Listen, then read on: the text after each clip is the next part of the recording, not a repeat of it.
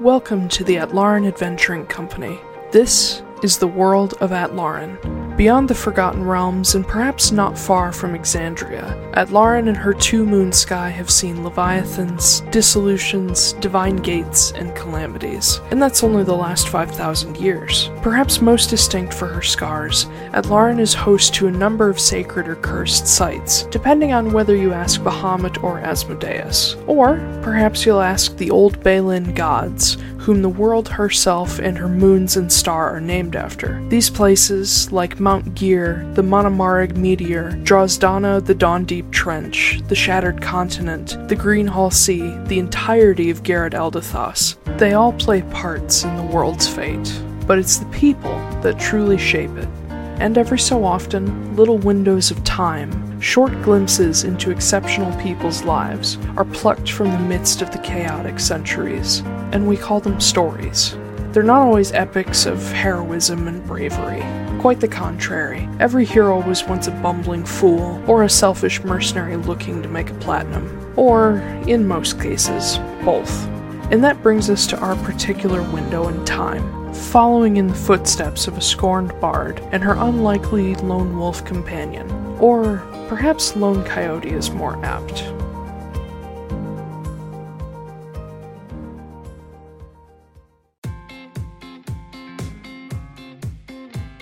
Marin Veneer, a half elven fighter with a love of freedom and gunpowder, and a former bard relearning her musical skills. Marin was the daughter to a frail sun elf laundress who passed away when she was still young. Left to care for her half sister Sylphie alone, Marin grew up far too fast. In her desperation to keep her sister from starving, Marin accepted help from the Alteras and was lured into their poisonous web of abuse, theft, and murder. Forced to kill and torture often those unsuspecting and even undeserving, Eventually, Marin dared to question her adoptive father Alistair and was slaughtered on the spot by her brothers just before she was 18. Sylphie was left to flee alone, but ten years later, Marin awoke, revived by the Hydaelyn cult. Sickly but determined, she recovered thanks to powerful magics and the apparent interest of Cynthia Moore, mother of the new king of the arbiters, Silas Moore III.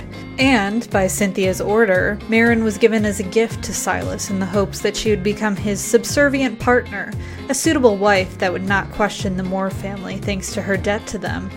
Marin, however, had the spark of rebellion in her soul by then and wasn't about to be controlled again.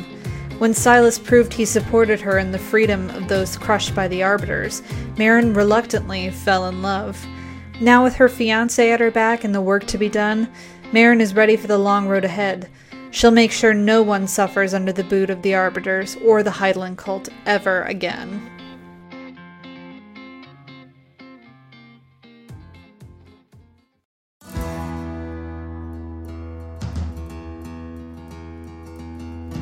Kit, just Kit, a shifter, or Elusir, of the Coyote Totem and mildly devout cleric of Savros, the Balin god of mischief and wanderers. Originally hailing from Amnoblin as part of a group of natives called the Manamar and Dulmarig, Kit's people have always been harassed by the Skull, or outsiders who seek to take their ancestral lands and waters. Kit's particular tribe was attacked when he was young, rendering himself and his brother Ren orphans, and forcing their tribe to flee their home continent altogether. They found refuge in Iroquel but struggled to adjust to the change from subarctic to equatorial desert. Trusting in the sacred Mount Gear, heart of the world, to watch over them, Kit's people settled in the northern savannas. But Kit never settled, aimlessly causing trouble to Skull and taking mercenary contracts to send money home since he was 15. Kit has become a person of interest to the Guild of Wardens, enforcers who help keep the common laws thanks to Dana Fioris, a former troublemaking comrade who eventually went straight and became a warden herself. Kit has quite the dossier with the wardens and rarely struggles to find work at their guild. And now, alongside Sylphie, Kit has his own scores to settle with the Arbiters, though breaking apart an organization of kidnappers and slavers would be reason enough to destroy them.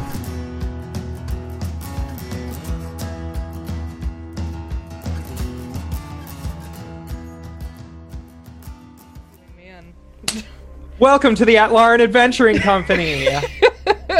Hello, everybody, and welcome to the Atlaran Adventuring Company. I'm your DM, Taylor Wallace, and with me I have Alicia Kelly. Hello! and Blake Wolf. It me. Hi. Uh, we're pre-recording this, so this is gonna be weird, and the hat is coming off. Um, happy Halloween, everybody. Yay! Happy We- Halloween. Spooky day. We are dressed up for some shit today. Some good shit. Yes. Um, we clearly decided with a unifying theme. Kind of. It's all a little bit Victorian, Yeah. but technically we're our characters. Yes. Or at least uh, Alicia is Marin. Ben is Kit dressed for the wedding, let's say. Yes. He- he That's exactly what it is, actually. Okay. and I am as close as I can get to Silas Moore. I need a beard and I need to be very tall and thin. But uh, yeah. And we've got gloves. So yeah. oh, well, some of us have gloves. Ben's are invisible. My, Uh, the gloves of invisibility. Oh, and I'm also. I don't. Can we say we're drinking alcohol on stream? Uh preferably not. Okay, I'm drinking apple juice. You're yeah, you're drinking apple juice. I'm drinking I'm drinking apple juice too. strawberry and grape juice. Uh, we're drinking dizzy sodas today. Yes. Um, but uh, let's get into the recap glasses. Uh, can't read with them on. Oh, I was going to not wear my glasses, but I also can't read with them on. so- or without them on. yeah, that wor- that doesn't look too bad. All right. Um, so last time, uh, you guys arrived at Arden on England the second, and uh, you found a hurricane-ravaged city, thanks to the valiant efforts of Kit and you know the Heidelin staff.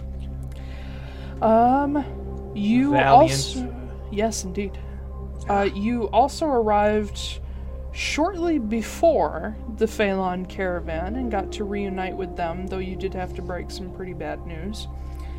Um, Quinn pretty much adopted Marin right away and continued his fatherly, uh, fatherly love of Kit, just whether or not it's wanted.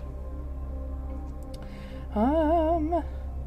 Oh yes, uh, you guys discussed a little bit about Dulthair. Uh, you learned a little bit more from Kit's culture about him. Uh, Silas's mysterious patron. I deeply debated actually drawing the symbols on my hands and taking off the gloves at some point. you should have. I should have, but I like tested it and it just bled into my skin and looked like shit. I would have to get one of those fake tattoo pens. Yeah. Um. All right. Um. You also met Jude Connell, the elder druid in training of Haven, uh, because he was coming to pick up the Gaithahide staff. But Kenna ended up coming anyway when Jude found out that Marin was a walker. You guys had a rather intense exchange with her as she told you all you were pretty much stupid and you were involved in some shit you shouldn't be involved in. And she took the Gaithahide and went back to Haven. Uh, but you do have an ally in her, or at least insofar as her attitude allows. Um. Oh, yes, and Kit revealed that Marin, he believed, was supposed to be Kyla Uravela's replacement Mhm. as uh, head of the Amnoblin branch of the Heidelin cult. Um, Marin got a visit from the Grey Lady, also known as the Ghost of Senna, and you got a nifty little enchantment on your gun, as well as an offer for a future deal. The ghost of Christmas past. The ghost of calamities past. Yeah. Yeah, pretty much. yeah, that's more. accurate. Uh, Marin and Quinn had a little talk uh, over some beer with uh, Costa nearby, um, and talked about having the wedding as partially just to just to do it because Marin just wants to do it, and uh, also to give Arden a little something to celebrate. Uh, and you did find someone to officiate, Luca, the fortune teller, who we realized was an ab- absolute fucking prophet after his reading for Sylphane. that that was- that wasn't recorded, but it wasn't, but goddamn. Like, do you want to share that? Yeah, well, basically, I was going through my old notes for Sylphie, and Luca did some tarot reading on uh, on Oh her, yeah. and I have my notes up, but like basically, it was like the three cards that I pulled were like revenge, redemption, and death, and I was like, okay, cool.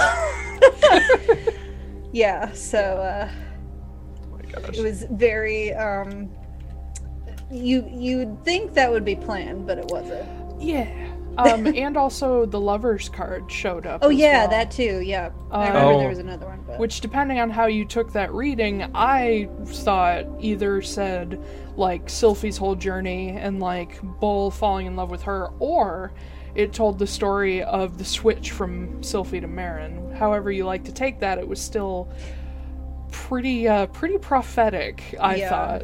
i think so But tarot's 90% bullshit anyway. well yeah All right. And then. Yeah, you guys put together some plans. Uh, Marin got her Arbiter tattoo removed by D. Uh, which, by the way, I never actually said her full name. Uh, she's a tabaxi, so she has a weird name. It's Flight of the Chickadee. Um, Oh. She is the High Priestess of Hesperus in Hjolmenir, so you'll probably run across her in Amnoblin later. Uh, do, do, do. Let's see. Oh, oh yes. And the pinnacle of the episode. Oh yeah. the goose. The goose. the goose. goose. Showed up uh, and stole a tin cup. Uh, and then Kit, for the first time, got to talk to him directly. We learned that he has a Russian accent. Yes. and he does not know if he's a god. He knows he's a goose. And he was therefore christened Ted. oh, ted Ted Goose. ted goose If nobody else got it, he's a mix of the Untitled Goose Game Goose and Game Grumps Ivan from Devil's Third. yeah Uh. Oh yeah, and you sent him off with some uh, some Hey, girl egg rolls. Egg roll, favorite food. yes Uh, and sent him to visit Kenna uh, in hopes that he could help eat the crystals because he Well- seems yeah to be that a, a very powerful being.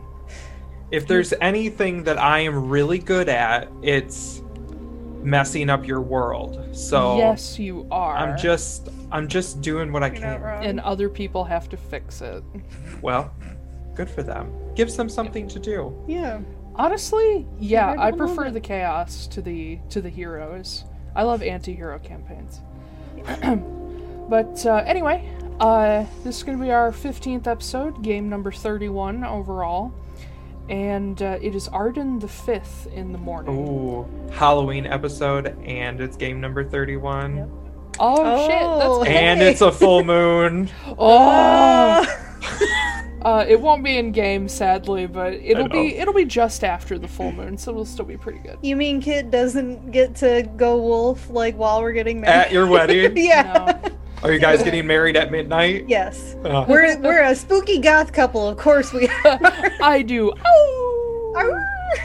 Uh, but yes, it was, oh, it is Arden the fifth. It is getting to early mid fall, uh, so it's nice and crisp and cool outside.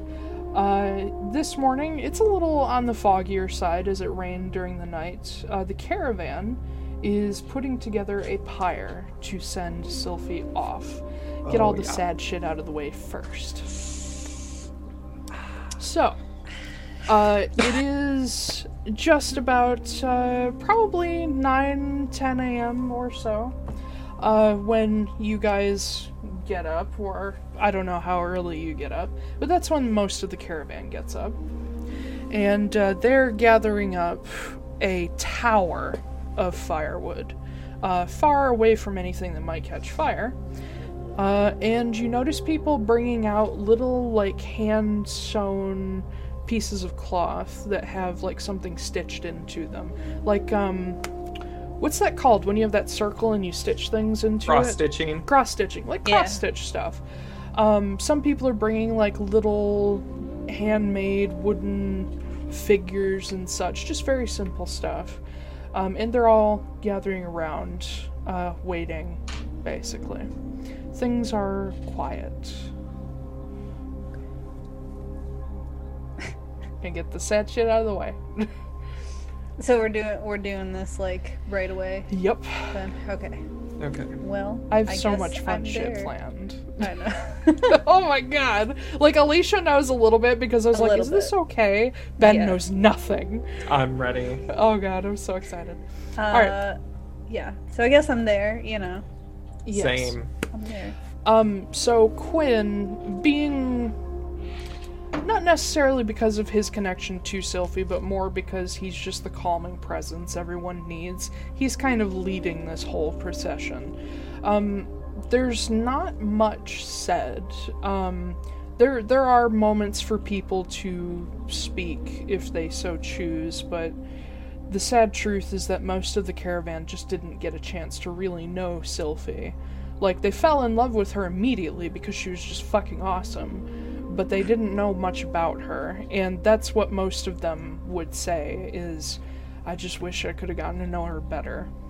Um, Quinn stands beside the uh, built up pyre, um, almost like beacon sized, um, but of course not with like all the greenery for a smoke signal. It's just this tower of wood. And uh, you guys, as you're gathering in, um, you see people putting these little wooden hand carved figures and these cross stitch pieces into the pyre um, just like putting them in between cracks or shoving them into the center where there's this big sort of opening. Um, it's built to burn very fast with just like an open spot in the center. Is there anything that you guys would have made or would like to give to the fire? Um. The oh, go ahead. Oh, uh, mine might take a second. Um, I before the fire happens, I want to go down to the beach. I you guys would have had the previous evening and then all night and early morning to do whatever you need. So Oh. consider that you've had plenty of time. Okay. Well, I had wanted to go down to the beach and like basically use the ring to walk out into the ocean and like have them create something for her. Do you have the ability to walk on water? Oh, I don't need to. I can just be in the water. Oh, okay. yeah. So you're gonna Jesus this. All right. No. No, I'm not gonna Oh, pull a not. Yuna, a Yuna, and like dance on the water. Well, I mean, Arden did get Killicud. uh, it'd be the right place for it. Yeah. Uh, what would you like this Um, life to bring you? I thought it would be cool if they could make like a, I don't know, like a seaweed crown or something. Aw, that's cute. I don't know. I don't Um, want any live creatures in it because I feel Well, like enough people yeah. have died. Now, um, make a make a persuasion check with advantage because Okay. of the ring. Oh, okay, okay. Persuasion. I just realized how dark my window is compared to you guys. You look all Uh, colorful and bright, and I'm just like darkness. Twenty-four. Twenty-four. okay. Um, you wade out a ways, probably about to your chest, uh, in the water outside Arden, and just sort of mimicking Sylphie, just vibe. Um, um, and after after about five minutes of just like concentrating and hoping you don't burst a blood vessel in your eye, Yeah, which is what I did. Yeah. um, you feel a little boop against your thigh. Hi, Maz. And you see a little orange clownfish wiggle his way up to the surface, like right at chest level. And you see he's got a little string in his mouth, and it's made of like plant fiber, and it's leading down to. Uh, you can see this beautiful, almost like um, it's like a uh, how you would build almost a, a flower wreath with like trailing ends, almost like a veil on it. Um, but it's made of sea plants. It's it's made of all kinds of different things, even strange like pieces of uh, anemones and urchins and little bits of coral tangled in, all kept together by these strands of kelp and stems. It's weirdly beautiful for what it's made of. Perfect. I will give Maz a pat. Uh, and then I'll I'll take it with me. Yeah, and he he wiggles after you to shore to see you off. Um, and as you're stepping away, you feel something hit you in the back, just a tiny, teeny, tiny little something hard. I look down. You see Sylphie's ring laying in the sand. Uh, but it's not the one I'm wearing. Nope, it's a different one. I will. is it is the white whalebone ring. I will pick it up. Maz is Yeah. still there, just. And I will. Do I have to attune to the ring, or is it just there? uh, to your ring. Yeah. As far as you know, it's just there. It's attached Okay. to you. Gotcha. You haven't been able to take it off yet. Um, I'll take the other ring and I'll slip it on the middle finger of my other hand. This one is not attached. That's fine. But yeah, it fits. I slip it on. And I Maz head away. back up to the fire. Okay, Marin.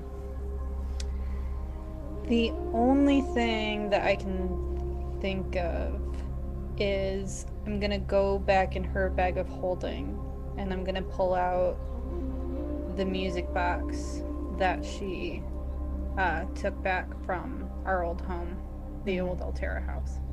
And I'm gonna put that on You're gonna burn the music box? Okay. Yeah. Oh,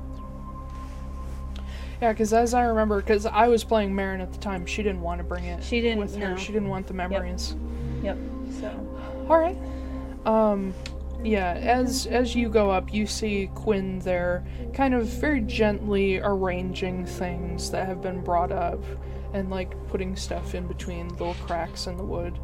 Um, and you see him reach into the front of his robe, uh, where he's created this beautiful, simple little like paper mask that has some of the symbology from uh, from uh, Sylphie's ring. Um, it was sort of his from memory, but it's it's comparable.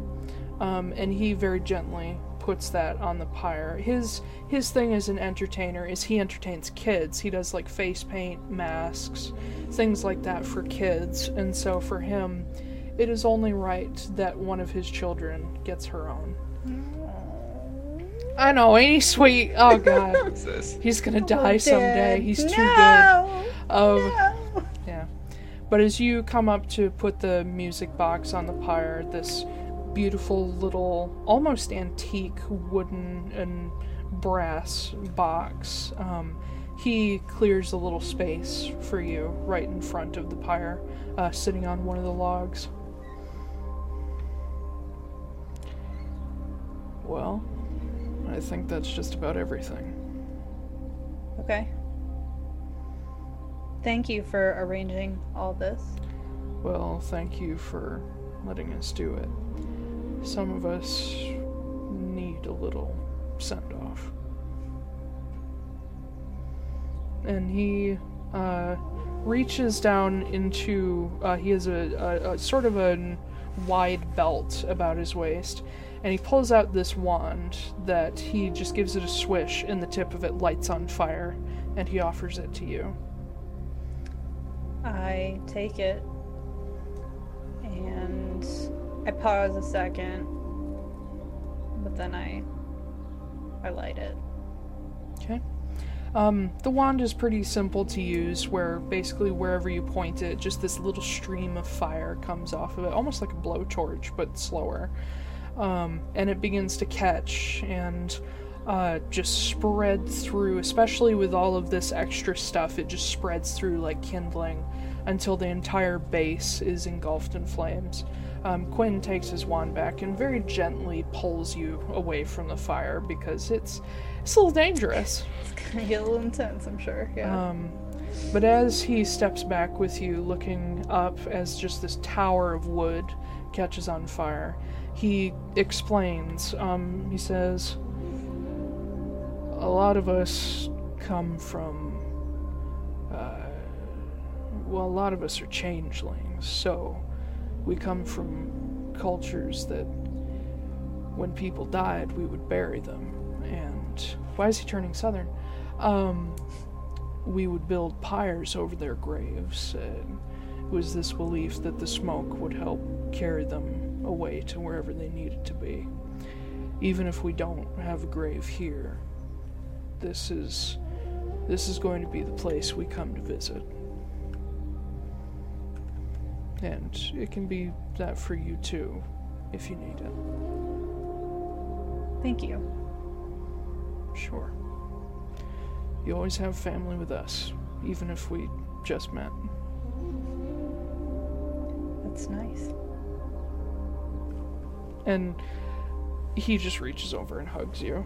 Not for long, just Yeah. just light hug. He he knows you're not quite comfortable yet. Um, but he steps back and leaves you be. Um, as you sort of turn to look back at the pyre, you are aware that Silas is standing to your opposite side now. Um, and he has. Uh, he, looks like he just came back from the pyre itself. He put on a little last minute something. Um, and he reaches over and just laces his fingers with yours.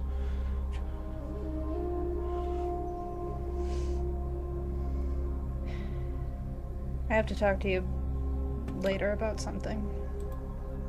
Alright. Preferably before tomorrow, because I think tomorrow is going to be more about celebration than what I. anything else. So, Well, if um, if what Quinn has said holds true, then there'll be a little. Uh, God, I need to get his accent back. Blah blah blah. Um, there'll be a, a party just for Sylphie after this, so we'll sneak off during that. okay. And I kind of lean into him and kind of like motion for him to put his arm around me. which he does without hesitation. The uh, and then Kit, as you're standing off to the side, uh, you're joined by Mia, who has been nigh inseparable from your shin, uh, pretty much for weeks now. Um, Clay and Bull are there as well. They're just kind of standing next to each other, not really sure what to do with themselves. Um, but the the pyre burns up in just record time with the dry wood and the and the uh, amount of kindling. And as it begins to sort of collapse in on itself, um, Quinn comes back to Marin and Kit each, and he gives you each a plain silver ring. Um, he has explained that this is also sort of part of the custom. Rings are given to those closest to those who died. I'm gonna put it on my right ring finger. Okay. I'm gonna put it on my pinky. Okay. But um, as the pyre begins to go out and just sort of smolder, um, it's left to completely burn itself out. No, it's not put out. Um, but as it's smoldering, a number of the caravan members go back to the carts and begin pulling out these big tables and begin cooking and getting out cups and tankards and things and just putting together a, a proper but impromptu wake. And from the pyre itself, uh, a few people, namely Jace uh, and Quinn, uh, come up and actually take a handful of ash each and you don't know what they do with it, but they they take it and go back to their own carts for a moment. Um, while it's kind of simmering down, I'm gonna go over to Kit. Uh, how are you doing? Fine, I guess. My sentiments exactly.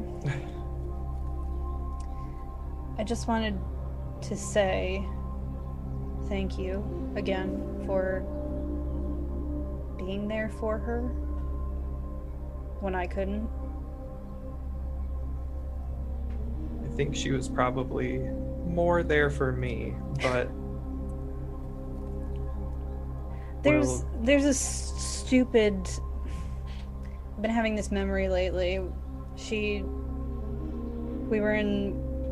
It was before we met the Alteras, and she would get mad at me all the time. I mean, you know her; she's got a temper like whatever. But I don't know. She went off on me one night and said that she hated me and she was going to run away and never see me ever again. And I didn't think much of it. She was five, so, you know. But the next morning, she woke up and she immediately crawled into my lap and said she had a bad dream that I was the one who left instead and that she was alone. And I asked, Well, isn't that what you wanted? And she said, Well, I think I realized that everybody needs somebody, and you're my somebody. And I. I couldn't be her somebody for a while. And that was you. So. I'm just sad that I couldn't get to know her more the way that you did. But who knows you'll if be able everything, to. Yeah, I was about to say if everything goes the way it should, maybe we'll get that time back. Uh, I take the whalebone ring off my finger, and I hand it to Marin. Where did this come from? A fish gave it to me. Of fucking course it did. I take it. It's strangely warm, warmer than just from Kit wearing it. Was it warm when I was Nope. touching it? Nope. Oh. I don't know this. Continue. If I if I put this on, I'm not gonna like turn into you. Like I'm not gonna be a freaky druid or anything, am I? I resent that, Okay, well. and I don't think so. I just tried it on. I didn't feel anything. I just figured it was sentimental. Well, thank you. I. I'll I'll keep I'll keep a hold of it. Thanks. Yeah. I'm gonna put it in my pocket. Not Okay. put it on. In my packet. Considering its history, probably a smart move. But you won't know until you try. Um, uh, but yes, uh, things are set up, food is brought out, drinks are definitely brought out in plenty. Um, that's, I mean, that's what you do at Awake, right? Is just drink. Um, I did want to ask Marin um, if there's any particular kind of tree that she likes that grows on this island. Uh, oh, I don't. I don't know. I don't know. I know they have orchards and stuff, so I didn't know if maybe there was something specific you liked, um, I mean, I'm a city girl, so I. I or that you would think about Sylvie would like. She really liked apples. Okay. Maybe an apple tree. Uh, after after the fire burns down, and it, the embers have kind of died out a little bit, I'm going to take. I'm gonna grab Marin. I'm Mhm. gonna go over to where the pyre was. We'll go into the center, Mhm. and I'm going to dig a tiny little hole and put the apple seed in, and I'm going to cast plant growth directly onto the apple seed. Okay.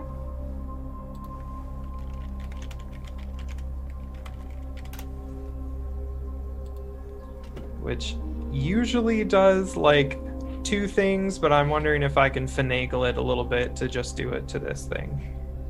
We'll see. Okay. Um, the kind you're specifically looking at is the overgrowth part. Mm-hmm.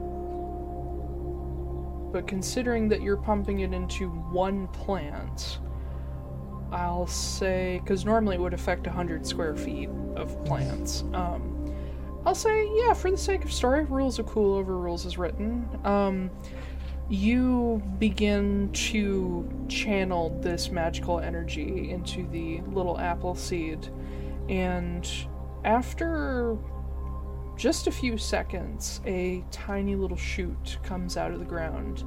And even after your spell is done, it keeps very slowly but visibly growing and growing and growing. You like imagine a Totoro will- moment. yes, definitely. You imagine it will probably be fully grown by yes. uh, it'll probably be fully grown by tomorrow, Wow. and it will probably have fruit within a few days. Oh. Uh, now we'll know where she always is. I hug him. I know you don't like this. I don't really like this either, but No, it's fine. It's cool. Pat pat. yeah. Pat, pat, pat, pat. that bow, Caleb bow was amazing. Um, but yeah, um, you guys eventually do get uh, pulled away for at least a, a a drink before you're sort of left to your own devices. Um, Mia finally unlatches from Kit, um, but turns and then latches onto Bull. Uh, Bull and Clay are kind of each other's partner at the moment. They're just kind of supporting Aw. each other. Uh, and Mia joins their little their little group. So what are you guys doing? Ah. Um. Uh, I'm I'm probably eating food and yeah. maybe getting a little drunk. Yeah. I'm definitely getting a little Yeah. drunk. well, as Marin, as you get into your second drink, you feel a little tip tap on your shoulder. I turned around. You wanted to talk to me, darling? Oh, yeah. Um. Um, try not to get smashed before you have uh, a coherent conversation. Oh, right. I'm only like I've only had like one drink. It's fine. This is Uh, a very strong drink. You said one. I know that. Oh, okay. Ben. Oh, sorry. That was from Scott Pilgrim. It's like I've only had one drink. um. Yeah. Take. Do you want to sit down? Are you? Did you get anything to eat? Did? Did? are you Um, good? I find I'm not terribly hungry.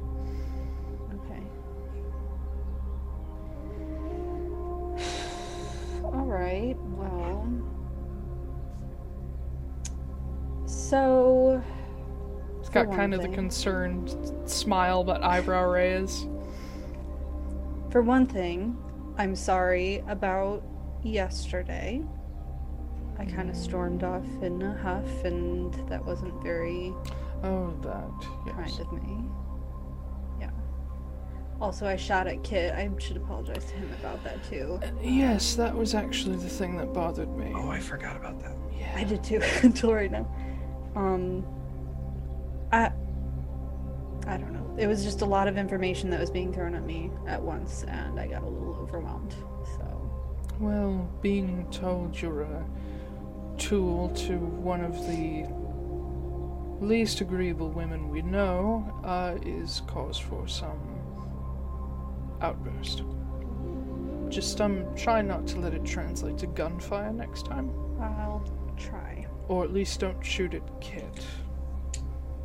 Well, you know what? He should stop talking every once in a while. But I will try my best. His brand of talking is annoying at times, but usually very charming. I agree. Sorry, I can't I just keep seeing Ben's face. um, I'm gonna take another drink. Slow down. Uh, right, I don't need you babying me. I know I'm how not to drink. babying you, I'm being your chaperone.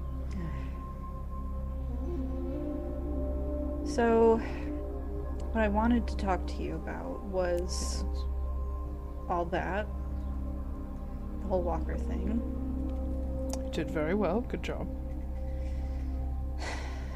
I don't have to talk to you. I could just. I'm sorry. I'm. Today's just been so gloomy. I'm... I understand why, but. It's got to be bad when I'm the one who's humorous in this entire group. Honestly, yeah. Not to get more gloomy, but Bring it on. when the Walker thing does pop up, when Mhm. it does, if I try and hurt you, Mhm. I want you to do whatever is necessary to protect yourself.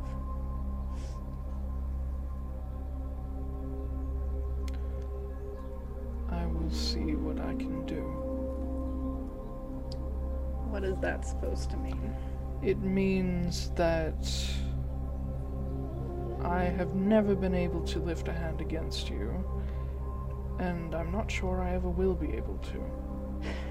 But I do have some tricks up my sleeve so that I don't have to hurt you if something happens. Well, knowing your mother, Silas. Do you really think that she's not going to pull out every stop that she possibly can to make sure that you're hurt? I know she will, but my mother does not know me as well as she thinks she does. I have many little tricks of my own. Anything you would be willing to divulge to me? Or... Absolutely not, because if Oh, you know, then someone else may hear. Let me keep my secrets, that way I can stay interesting for the next 50 years. Ugh. Or so. No, secrets don't make interesting people. I don't like you because you keep secrets from me. I didn't think you did.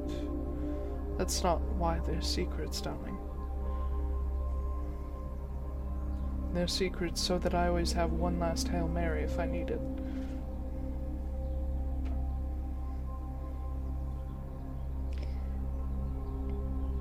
I don't. I don't want to hurt you. And that's what I'm afraid of.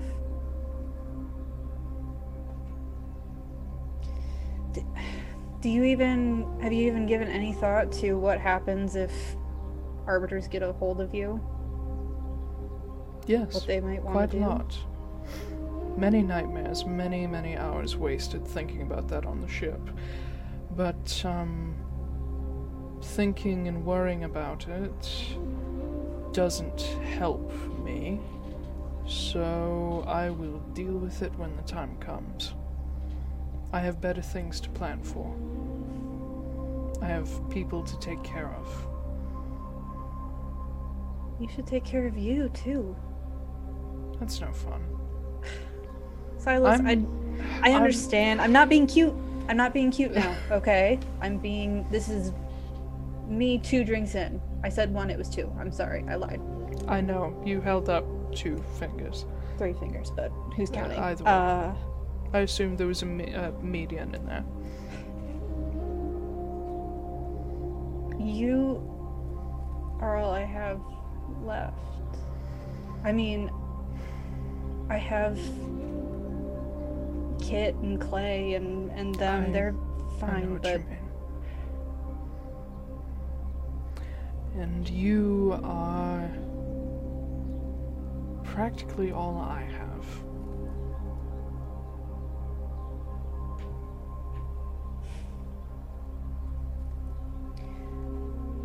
I just I need you to stay okay. And if I'm the one who makes it so you're not okay, I don't. I don't know if I can live with myself after that. Well, if it ever comes to that, then we need to rely on our friends. I know I can't knowingly hurt you, at least not severely. And I know that you're in a position where you may not be able to stop yourself. So, we stick together with these friends we've made that your sister brought to us. They looked after her, they'll look after us, and we'll look after them. That way, I don't have to hurt you. Kit can do it.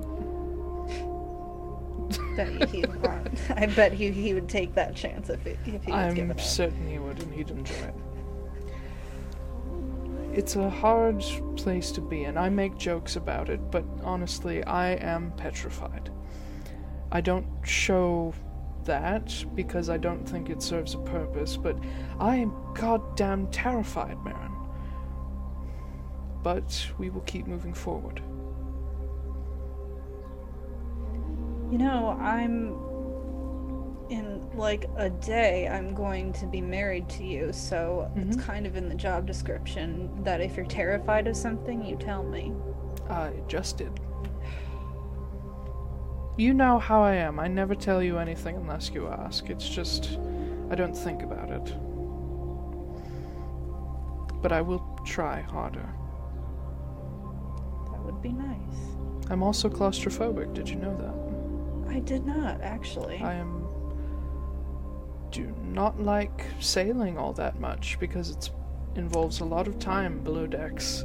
You'd think a king of pirates would be good with cabin sailing, but it's not that great. No wonder you wanted the big room.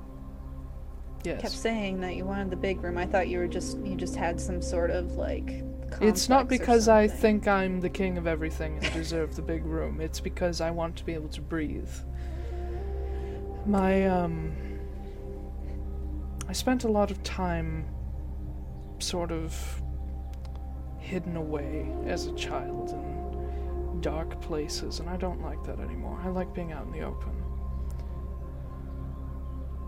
But that's an entire uh, phobia and uh, trauma that we'll unpack another time. Today's not the day for that. and then you can tell me what you're afraid of, and we'll promise to protect each other from it, and it'll be grand. It's spiders. Don't like. How did I guess that? It, Oh, you really like- yes, that wolf spider a few months ago. You woke up with a wolf spider in front of your face. I know, and it was probably like top ten worst days of my life. So, Uh, yeah, I thought something was really wrong. I It- threw that pillow there was the room. something. There was something wrong. It was really close to me, and it had so many legs. They have too many legs. They have, they have eight legs. and they're furry and gross, and Yes. and and, and they got those like big butts, the the asses. Uh, don't, It's called a an abdomen. yeah, no, don't like it. They're also this big. Yeah, they're disgusting. They're abominations. Have I told you today I love you? Not today. Well, I do. Love you too. Come on. And he takes your hand and he takes you for a walk. Nothing else happens. It's just a walk. Yep. we have to specify that every time they do not. But if I say fade to black, sex happens It's true. with consent. But Yes. you know. But yeah.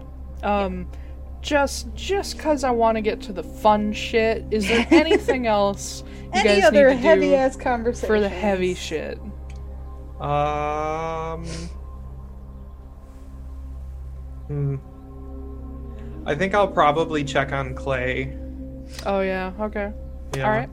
Um, when you go to find him, he's sitting between Jace and Quinn, and he's talking to this um, this older furbolg woman with long red hair, and she's um, talking to him about sort of his studies in magic. They seem to share a similar set of skills. Um, but when you walk up, you see he's got Mia in his lap, and he's just sort of idly scritching his fingers through her fur, and she's just chilling. Uh, God, he looks busy. Um, I mean, he looks relaxed. I'm just gonna I'm gonna walk up to him and just tap him on the shoulder, like from behind him. yeah. And be like, "Uh, you doing okay? Uh, nope. Okay." I just wanted to check in. Nope, not doing good. Thanks Okay. for asking. You're you're welcome. This Mia will help. Yeah, she does kind of lower my blood pressure, and he just like scratches his fingers into her fur a little more. Um, and she's like, "I'm not a cat." He's like, "Yeah, but you're just so fuzzy." Uh, well, good talk. Um, Did you actually want to talk? I you look busy. I'm I'm just wasting time so I can go to sleep. Hmm. Well,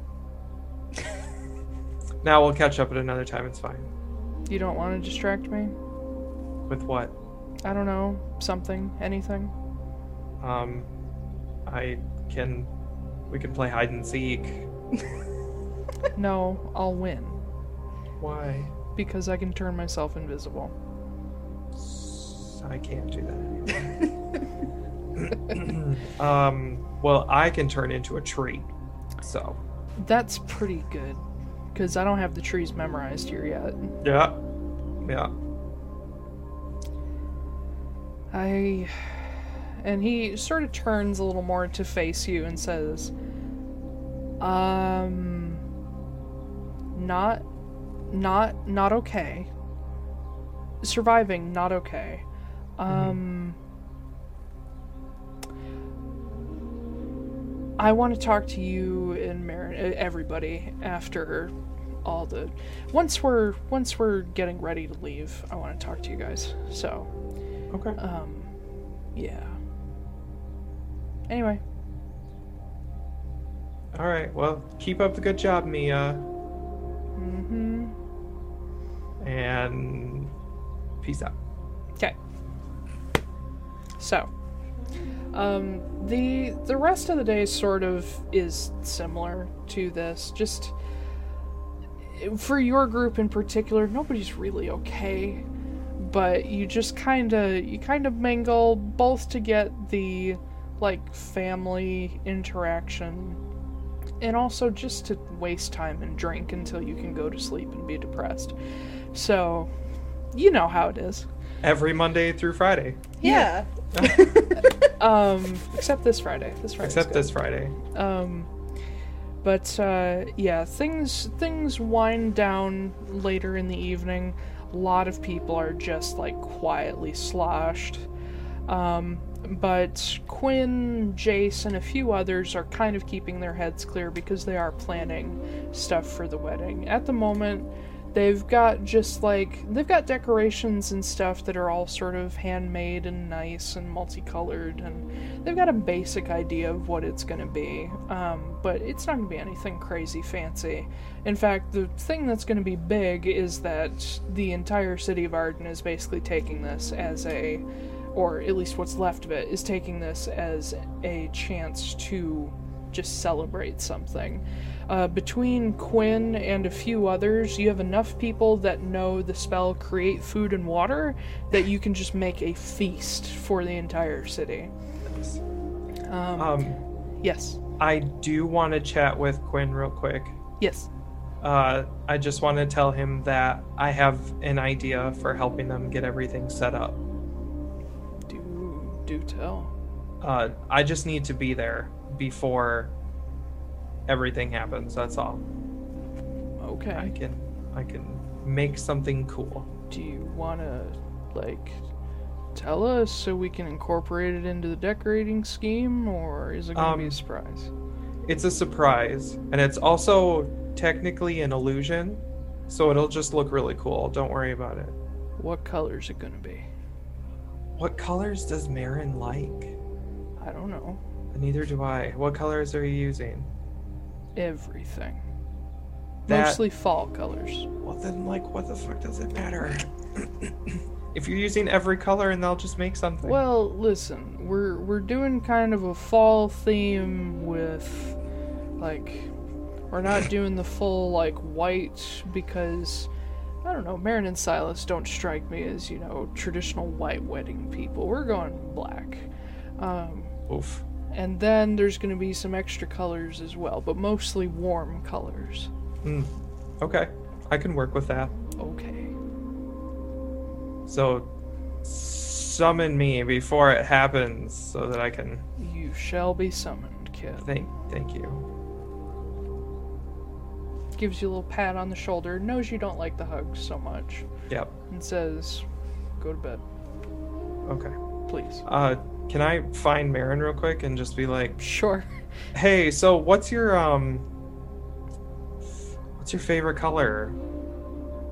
Oh, uh, I don't know. I haven't really given it much thought. Um, blue? Sure, I like blue. What's your favorite warm color? What's your Uh, favorite color that's gonna fit in the scheme that we're planning? Plus, there's a scheme. Uh, Have you met Quinn? I don't know. I just kind of told him like I didn't want anything fancy or He anything. He, oozes interior design. great. Um, And self design. uh, I don't know. I guess like mustard yellow. Interesting. Interesting choice. Sure. But I don't know. I just okay. kind of picked one. I. Uh, Okay. No, that's fine. Th- th- okay, listen. Like, I don't want this to be like a gigantic thing or whatever. I don't. It's definitely not going to be. It, they're only the entire town is showing up. I know. I The entire town is not showing up to the wedding, they're showing up to the reception. Typical. No, the wedding is just just the caravan. They're 'cause just there's- coming for the fucking food. Y- I, yes, because that was the plan. yeah. That's But the way to do it. You say, "Oh man, I can't make it to the ceremony, but I will be there for the reception Hell because yeah. the ceremony is the boring part." But no, like a couple thousand people at the ceremony is like a little too much. Yeah. Uh, there's still gonna be like hundreds of people there. Like, okay. 200 in the caravan. Huh. S- Silas and I were talking a little bit about like phobias and stuff like that. Uh, public speaking, not my. Uh, so I guess it depends on what it is. I I can give a rousing speech about how much the arbiters suck, Mm. but this is me talking about my feelings in front of 200 people, and I'm freaking out just a little bit. Well, I don't know if you've met me, but um I'm not even good at talking about feelings to just one person. So, Yeah, I don't know why I'm asking you for advice. What what good are you? That was You me. could I'm just- sorry. wow. Ugh, I'm Um, nervous. I'm sorry. Ugh. You could just pretend that we're I don't know. Maybe you could channel your hate of the arbiters into your love for Silas. I don't. Like don't know how take that that's take that gonna- hateful energy and just just read your vows. I fucking love you! God, dude. God damn it, you beautiful man! I don't know how much that's going to translate. I mean, it'll Uh. be interesting. Okay. Well. Sure. Okay. Yellow is fine. Uh, just. Just don't go overboard, is what I'm saying. Never.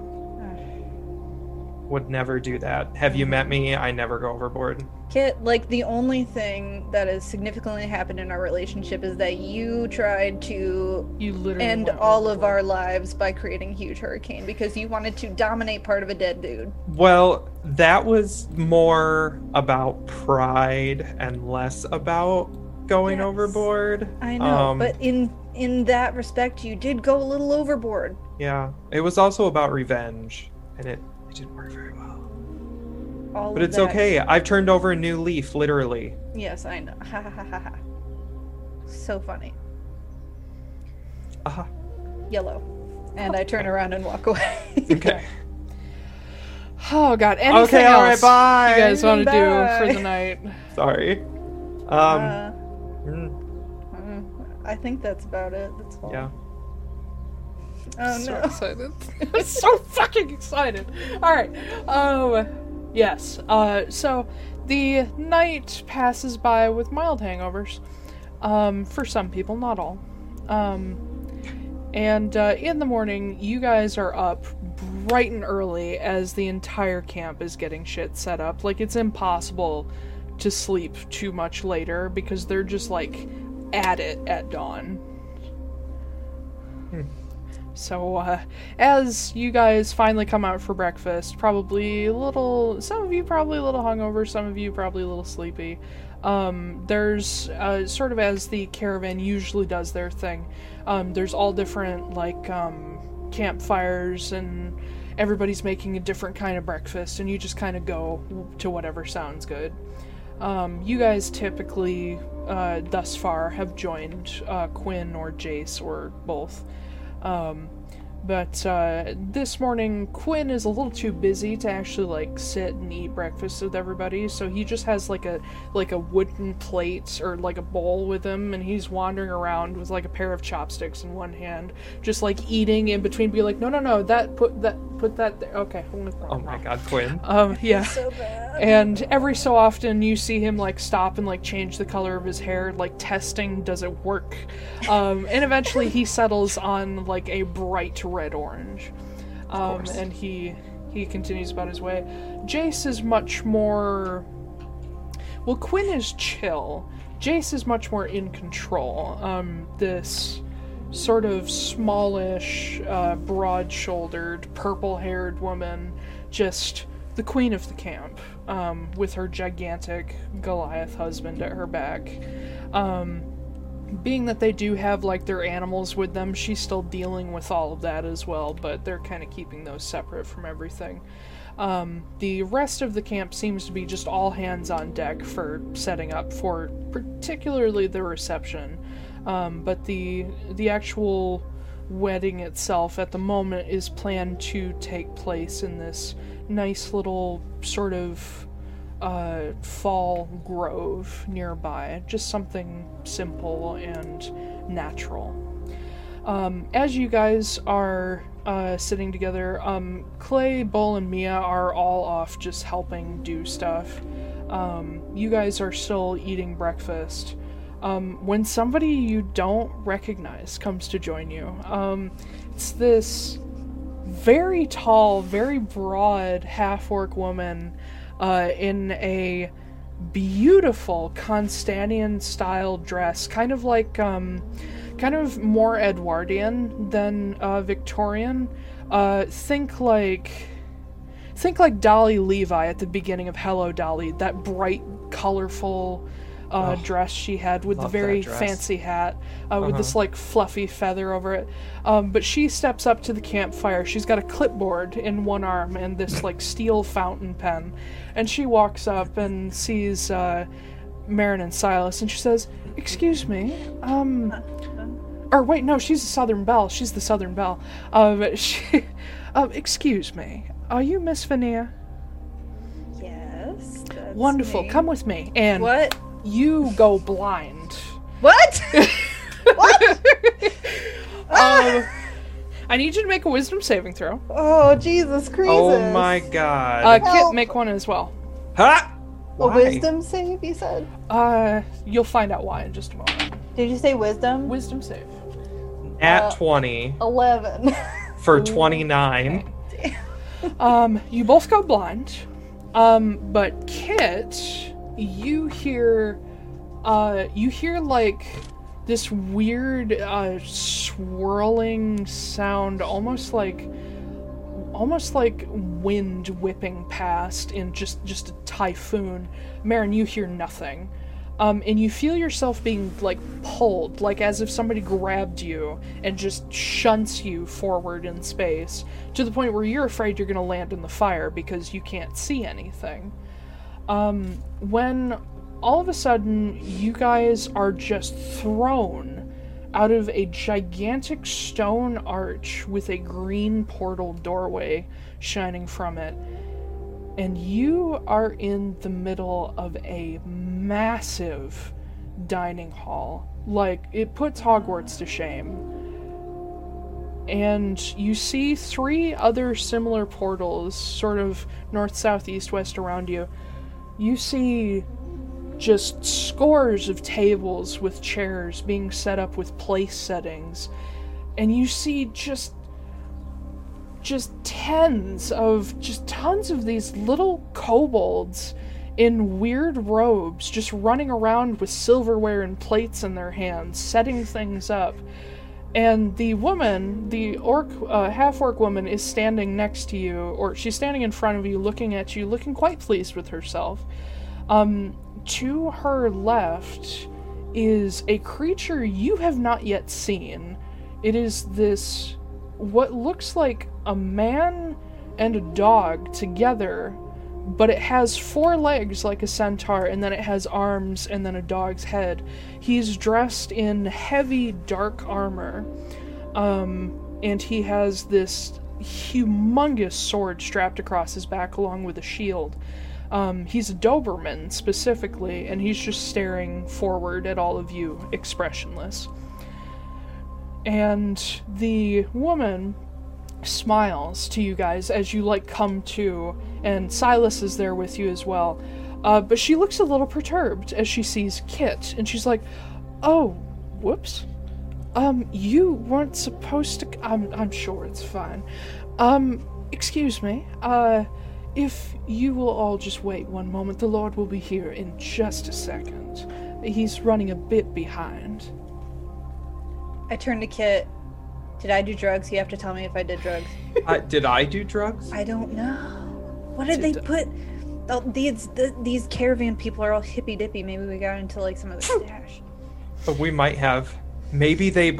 What if they cooked the ma- wrong mushrooms? I I grab a hold of his shoulders and I'm like, Kit, I can't be on drugs while I get married. That's it's no, we can't, we can't. We have to. Sober I can't up. be How on do we do drugs that? either. I have no idea. Let me actually show you guys what the hall looks like. Should we, like, chew on some sawdust or something, or like? What if what if we slap me or something? Oh, also, you are surrounded. you are also surrounded by about 30 kobolds staring at you. Well, Kit just slapped me. So Yeah, I just slapped Yeah. the shit out of Marin. I see that. I'm look. I look around. I'm like, nothing changed. It's do you want me to do the it again? Yeah. Other cheek. Ah. nope. Nope. Still. Hmm. Uh, what if I did it to you? Slap. Oh. No. You guys are going to start damaging each other at some point. Silas is staring at you. Silas, did you do drugs? Yeah. Did you give us Uh, drugs? Definitely not. Why are Yeah, we being he's- stared at by several scores of kobolds? you Should just I? see a sea of little orange, red, yellow, basically unintentionally fall colored uh kobolds just like reds and oranges. Unintentional i did not mean for this to happen. Prepared. um and they're Um, all just like they're they're all just like two and a half three feet tall in these cute little like uh, uh this was intentional fall themed robes because you guys picked fall theme uh, just looking at you so excitedly with just like their little claws together. I don't um, like them. They're creepy. and you see out of the north portal, um, if you guys are looking at the map, um, you see two people step through. One is a kobold that is completely different from the rest. He is instead bright blue. Uh, and instead of the little white markings that all these other kobolds have, he has black. Um, he's a little shorter than a lot of them. He's probably about uh, probably between them and Mia, so he's like gnome height. And next to him is another creature you have never seen. He can only be described as lanky, feline almost, but instead of the instead of like the sort of face you would expect on any humanoid, his face looks almost like an oni mask. He has these long, extended, outward curling fangs. He has horns coming off his head. He has a third eye in the middle of his forehead. And I will actually show you what he looks like. Oh shit, I'm Um, not at Roll20. I knew I was missing something. Yeah, get to roll 20 because Yeah. there's shit to see. I know. I'm like looking at all these massive amounts of kobolds and wondering what spell would take all of them out. Oh None. god. None. I'll let you see the hall first, Alicia. Okay, hold on, hold on, hold on. it's big. But yeah, it's it it's big. Um, Big boy. And uh, for anybody watching, excuse the weird production value. I'm controlling all of this because I'm recording it, so it's a little weird.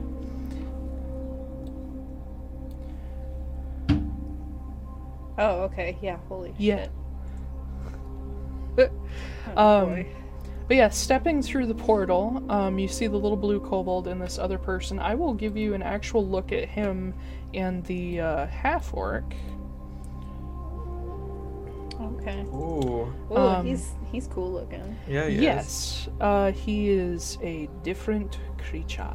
Um, but yes, this is what the half orc woman looks like. I love this painting. It's so Yeah. beautiful. Um, but yes, uh, the this weird oni long-eared white-furred creature steps through in this tight-fitting uh, blue robe and dark pants. Uh, he doesn't have the armor, um, but he comes through and he's got kind of this hunch to his back. Like you imagine if he stood up straight, um, he would probably be like insanely tall. Uh, hold on, I'm struggling with the. There we go. Back to Zoom. Um, he would probably be somewhere in the vicinity of eight feet tall if he stood up straight, but he's got this hunch to him that makes him almost a full foot shorter. Um, and he's got his fingers like steepled in front of him as he stops, and you see these weird, like digitigrade legs and strangely shaped feet. And his thumb nails are much longer than his other nails, almost like raptor claws. Um, but uh, he's he stops. in He's a front classical of- guitar player. Thank you. Oh, sure, sure. he stops in front of you and he's like, "Oh yes." Um, and the half orc woman steps up and says, Miss Veneer, uh, if I may introduce you, this is Lord Dietrich Arnulf. He will be your host today. Uh, Lord Arnulf, this is Miss Marin Veneer, Mr. Silas Moore, and an unexpected addition of Mr. Kit, I believe. Just Kit. Um, accidental additional guest. And the the creature just smiles just these curled fangs um and he says welcome everybody. Oh my god. i told you it was gonna happen. Uh, yeah.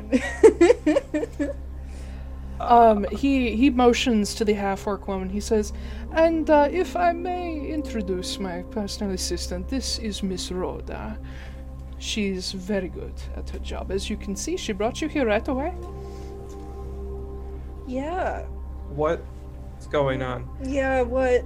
I you did not tell them I and didn't bring my gun. Rhoda- Ow. Uh, I didn't bring my gun. I didn't. Uh, Rhoda looks. At, you do have all your gear, just oh, because. Um, okay. Well, I Rhoda- don't really want to blow my gun. Rhoda looks at him and is like, "I was under the impression that you knew these folks," and uh, Lord Arnulf says, "Well, yes, I, I know this one," and he points at Marin. He says, "But um, otherwise, no. Uh, Uh, mm, I, you, I don't think we know each other. we do know each other, Marin. You just were very, very small. Um, hold. Uh, I will explain in a moment. Uh, welcome to my home. I am Lord Dietrich Arnulf. Uh, I am something of a planar merchant.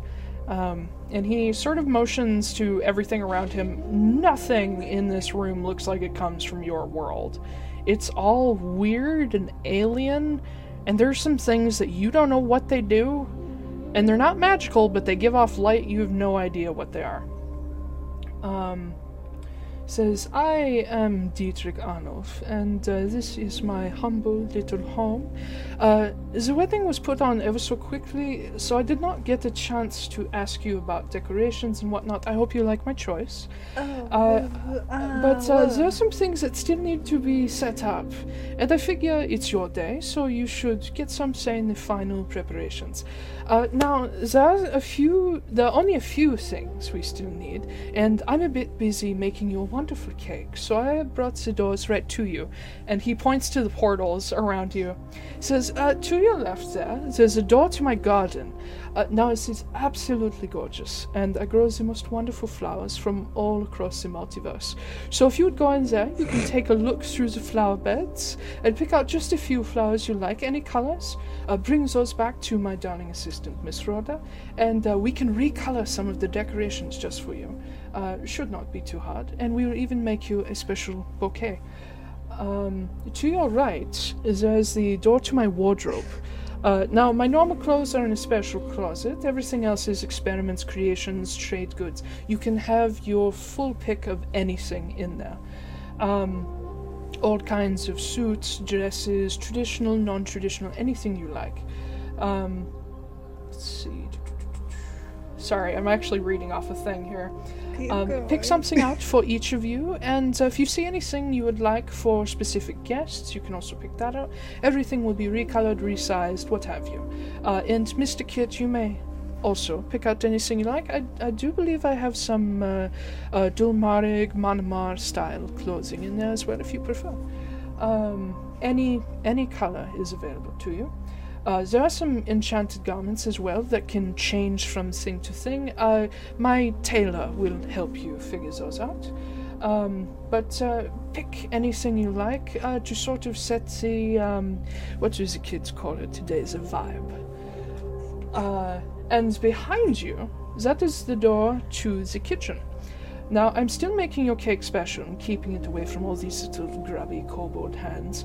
Uh, I'm making it in a separate room, but the chef has uh, current reign of the kitchen. He is putting together everything for the dinner, of course, uh, for your reception. Uh, we would like you to pick out a starter, a main, some sides, some drinks, and of course dessert, and anything else you would like. Um, you can also, I would be honored if you would peruse my personal collection. I know this is a lot. Uh, you can peruse my personal collection of wine. Um, some things I even grew myself. I would be honored if you would pick out a vintage, and we will have it be just for your wedding. And I'll uh, maybe send you some extra bottles in the future. That way, uh, you have some for your anniversary. Um, once you have picked out everything, uh, my assistant will arrange the last minute items and we will set everything up for your guests. Uh, enjoy yourselves, partake in the refreshments currently in the hall. Uh, in between your tasks, you can come back in here anytime you like, and we look forward to your big day. And he turns around and walks out the portal behind him.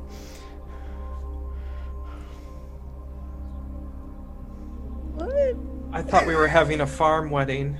I thought Um, so. the little blue kobold steps up. He's got his little claws like in front of him, like clasped, and he says, "Hi, um, if you need anything, I'm here to help." I turn to Silas. I don't think I. I don't. I forgot how to breathe. I don't know. Am I I don't think right I've now? breathed in about five minutes. Oh god. What? You guys is should breathe more. Not a big deal. Uh. Hey, little fella. Hi. What the I'm fuck? Clive. What the fuck? Hi, Clive. What's fucking going on? Um, we're we're putting on a wedding. okay. Oh. no, his voice was supposed to be different, but I can't do it. It just it just sounds like Mickey Mouse to me. we're putting on a wedding. Oh! No, he's he's a little sweeter than that, and not so fucking annoying. Um. Hi, I'm Clive. I have to like sink my head into my neck. Ah. Ah. oh um, no, I can't talk to him. he, he talks kind of. I'll I'll chill out with the voice a little bit. It's like, he he talks kind of fast, so if you need me to repeat every anything, everything, um, just just let me know. okay, can you start like at how the fuck we got here? And I Uh, shouldn't say fuck around you. You're super cute. Um, Um, th- thank thank you. uh, are you like? Are you a kid or are you just like super No. adorable? Okay, No, cool. I'm- Fuck then. Um, I'm 55. whoa. Okay, yeah, definitely. That's pretty old for a kobold. Oh. Okay. Yeah, I was about to say, don't you guys only live like 11 days or something? No, no, that's a that's a myth perpetuated by by uh, pop culture. Eleven days. Eleven days. uh, Though honestly, with how clumsy some of these guys are, that's sometimes true. okay. Um, Clive, you're Yes. very sweet. Miss Veneer. No, um, Marin's fine. Um, Um, are you sure? yes, please, God. Oh, Um, okay, M- Marin. Uh huh.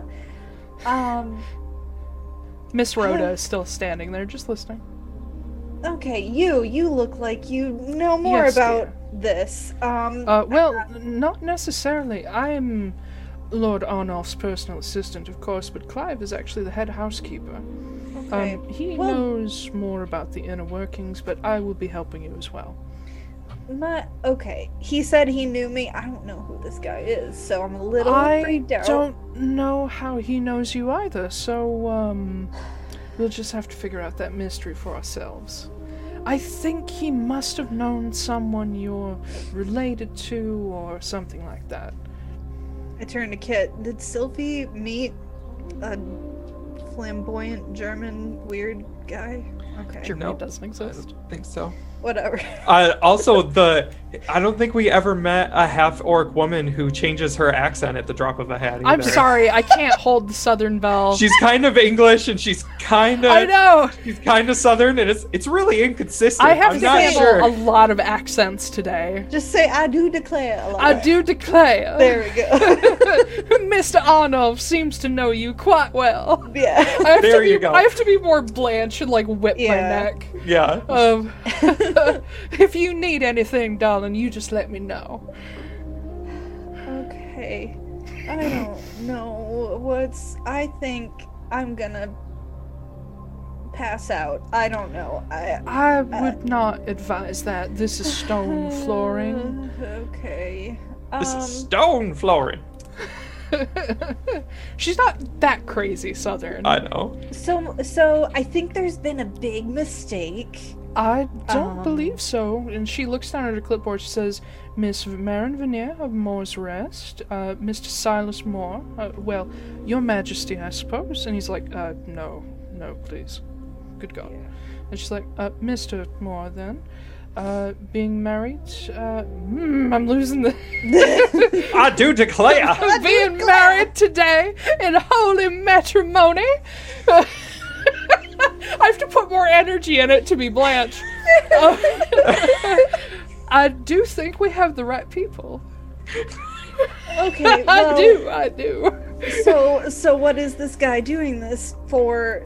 Is it I just? don't know. He's just a bit strange. I think you've noticed. Well, I wish he wouldn't have left so quickly, so I could have put in a word edgewise. But all right. Well, um, when you work with uh, Lord Arnulf for a extended period of time, you will learn that he is um, eccentric, a bit of a fast talker, and he does what he wants.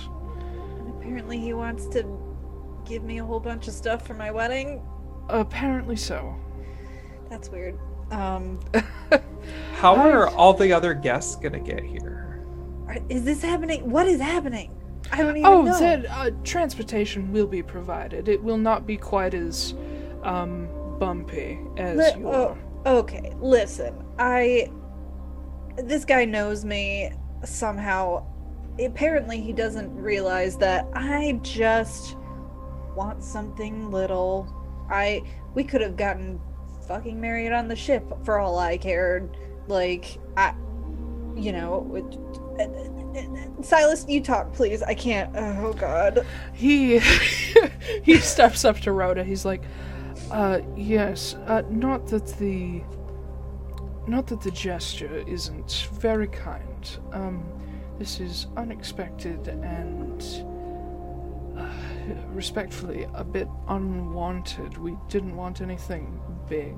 We just wanted just wanted to get it done and then have dinner with everybody.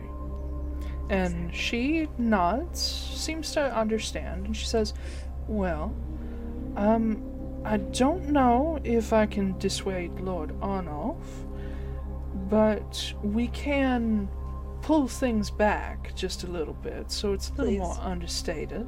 Please. Um, and she uh, looks at Clive, who immediately like steps forward, and uh, he starts calling over these just scores of kobolds setting up place settings. You see him like clap his little claws, and they all look up, and just starts calling out to them, and they start taking like extra forks and like soup spoons away, like fancy stuff.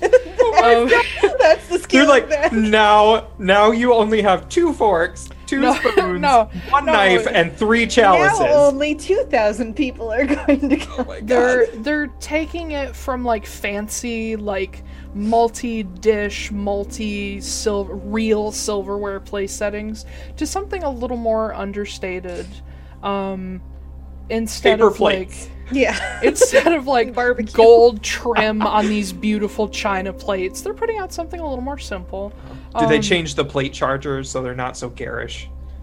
what is a plate charger What is that? It's the thing that goes under the plate that's all colorful. they take those away Oh, okay. the Um, chargers are gone.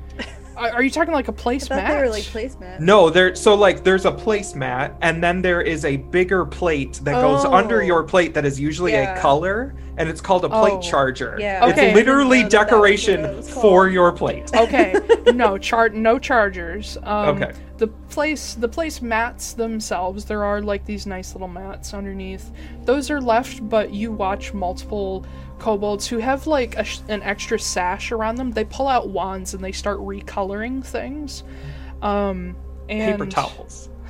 Paper towels. not silk napkins Dixie cups. linen. Yes. no it doesn't turn into a southern shotgun wedding It doesn't Yeah, turn into a lobster boil.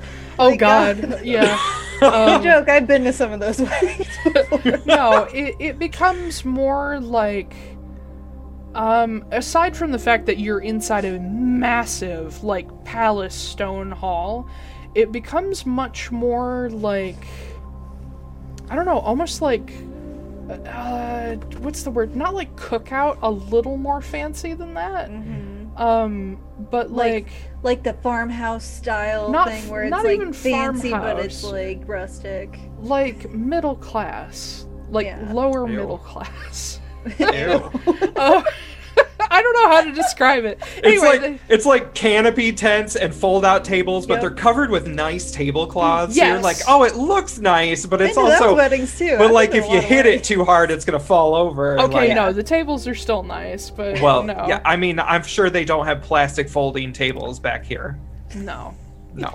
Um, but no, things are sort of drawn back a little bit, and you watch as some of these kobolds with wands like change the the tablecloths from this like rich, like tasseled, uh, red and gold like long coverings into these more simple, even like festive table runners that are much less fringy and and rich. Previously, it was like decorated for somebody with like a lot of money. Um, now it's decorated for like anybody can come. Um, but and then you watch as some of the decorations are changed from like traditional wedding style to more like seasonal. Um, there are Pumpkins. pulling pulling again from like Hogwarts style. You do notice that up in the air, probably around like 15 feet above your head, there are actual like fall leaves suspended in midair that just slowly drift around. Um, Oh, Wow. but yeah, fancy. Are they on fire? no, Oh, they're not also candles. they're not candles. man. There is a sourceless light to this room. Um, you don't know where it's coming from because there are definitely no candles, no skylights, nothing. It's just lit.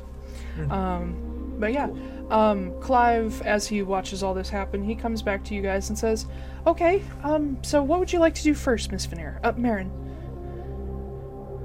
I mean, what is there to do? There's Well, there's the You- garden where we can pick out some more colors and some flowers, um, and I don't know, uh, even decorations if you like some of the plants.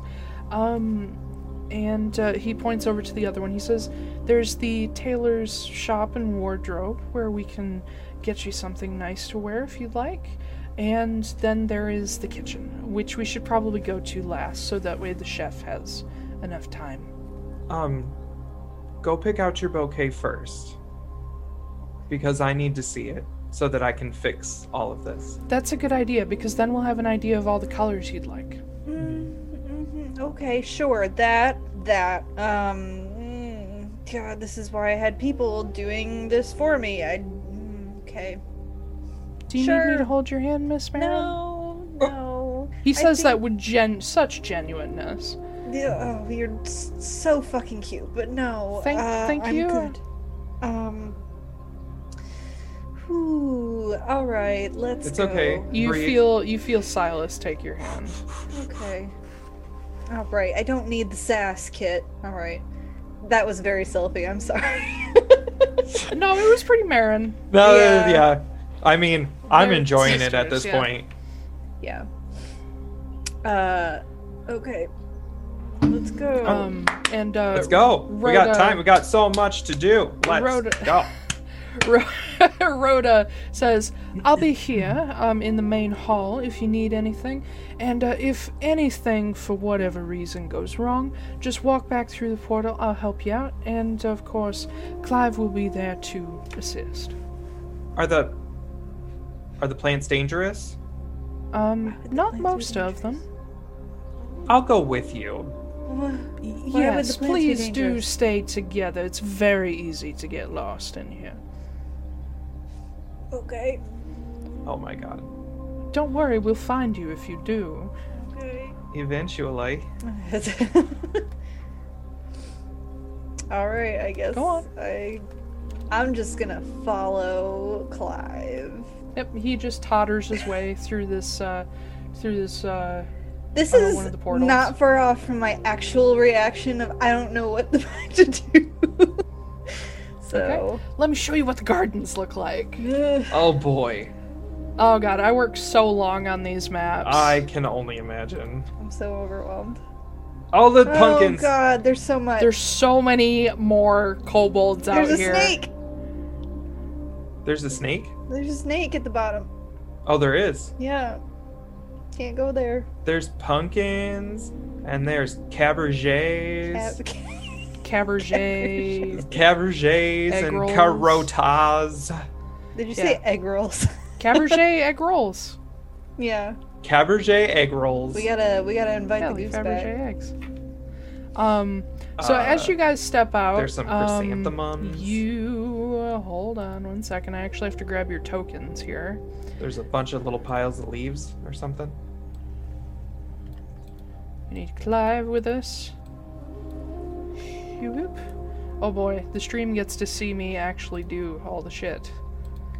Whoop. Uh oh, who the fuck is this? Um, you guys enter from the right side over here.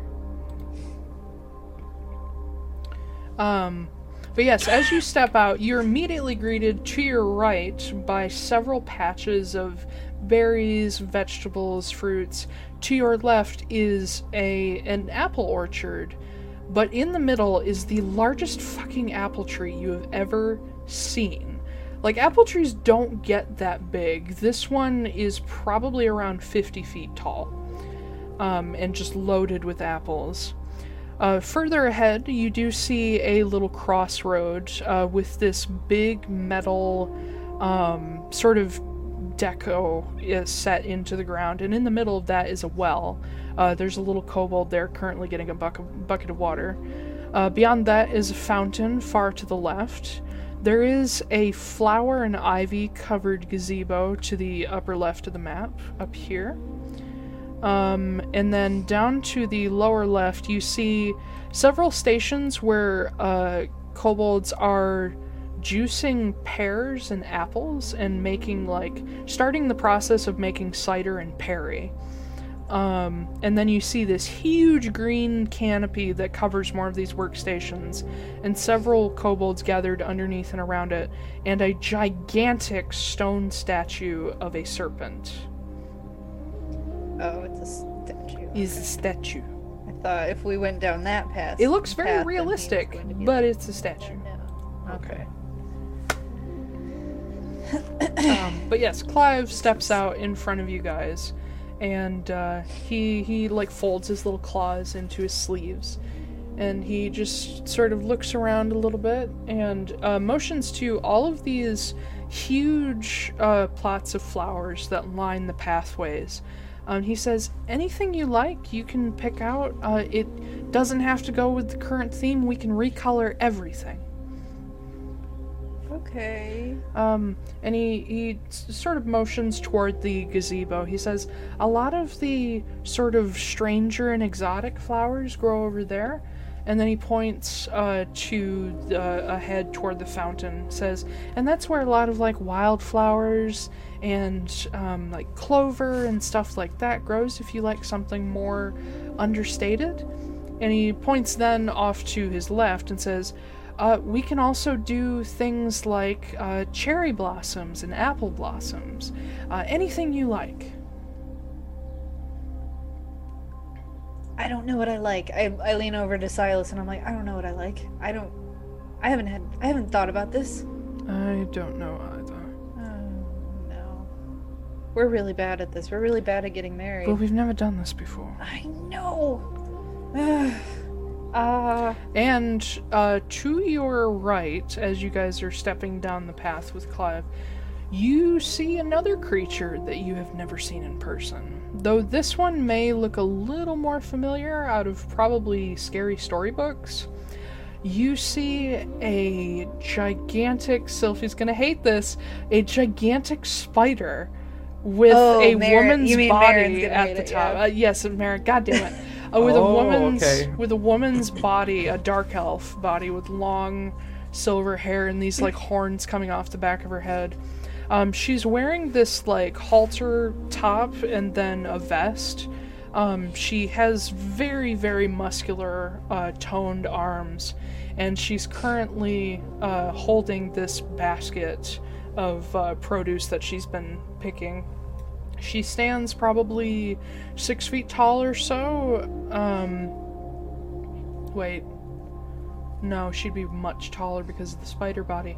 Uh, she'd probably actually stand around 10 feet tall. So, giant spider body, larger than average woman. Um, just sort of overlooking all of these little kobolds working in the garden plots. Um, the actual spider body is probably most like. Um, probably most like a uh, uh, fucking what are they called? Brown recluse.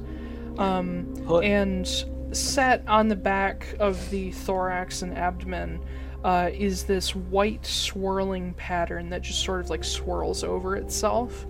Um, but uh, is sort of set into this weird weird body. Um, but she also has like saddlebags on almost like a centaur would um because that's basically what she is, is a spider centaur. She's a drider. Um and uh yeah they're supposed to be monsters from the underdark that serve lolth Yeah. so seeing one of them in the broad fucking maybe daylight because there is a sky but there's definitely no sun um is weird. Uh, I'm going to casually step behind Silas so that I don't see the giant spider lady. Uh, but she sees you guys. Yeah. Um, she makes her way over. Uh, it's. I don't know if you find this better, Um, but bigger spiders tend to be a little bit slower and they don't have that jerky motion to them. It's much more smooth. Um, Does- and does she, sort like, of like the furry legs and stuff. no, she's or- not furry. That's Um, it, yeah, she's like a brown recluse meets black widow kind of kind of spider. Um, but she makes her way over. Um, very smooth motion of walking because there's so many legs, and she sort of looks you guys up and down, not not sure of what you're doing here, uh, but she does see Clive with you, and she sort of leans back and crosses her arms says, Clive, what a are strangers doing in my garden?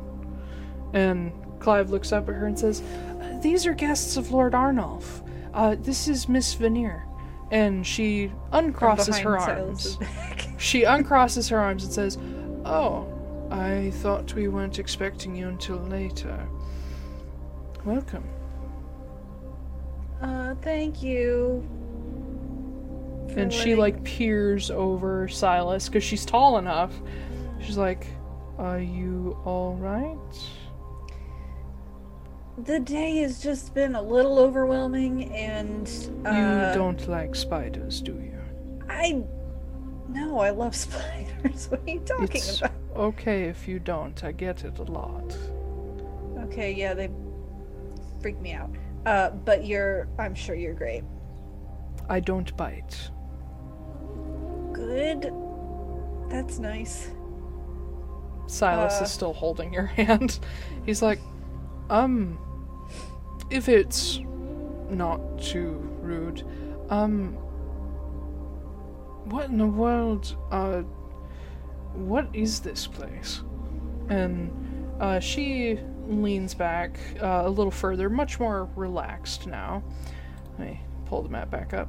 Um, she introduces herself. She says, My name is Ulsa Vordeza. Um, I am Lord Arnulf's groundskeeper, I suppose.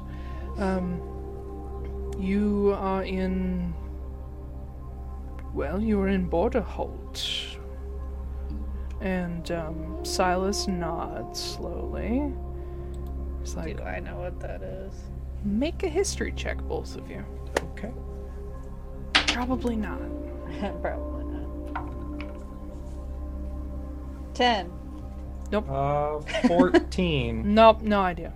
okay. Um, but Ulsa explains, she says, This is Lord Arnulf's, um, what do you call it? A pocket plane? Uh, it is its own place. It, it is not tethered to uh, Atlaran. It is not tethered to a world. It, it's almost a ship of sorts. We go everywhere.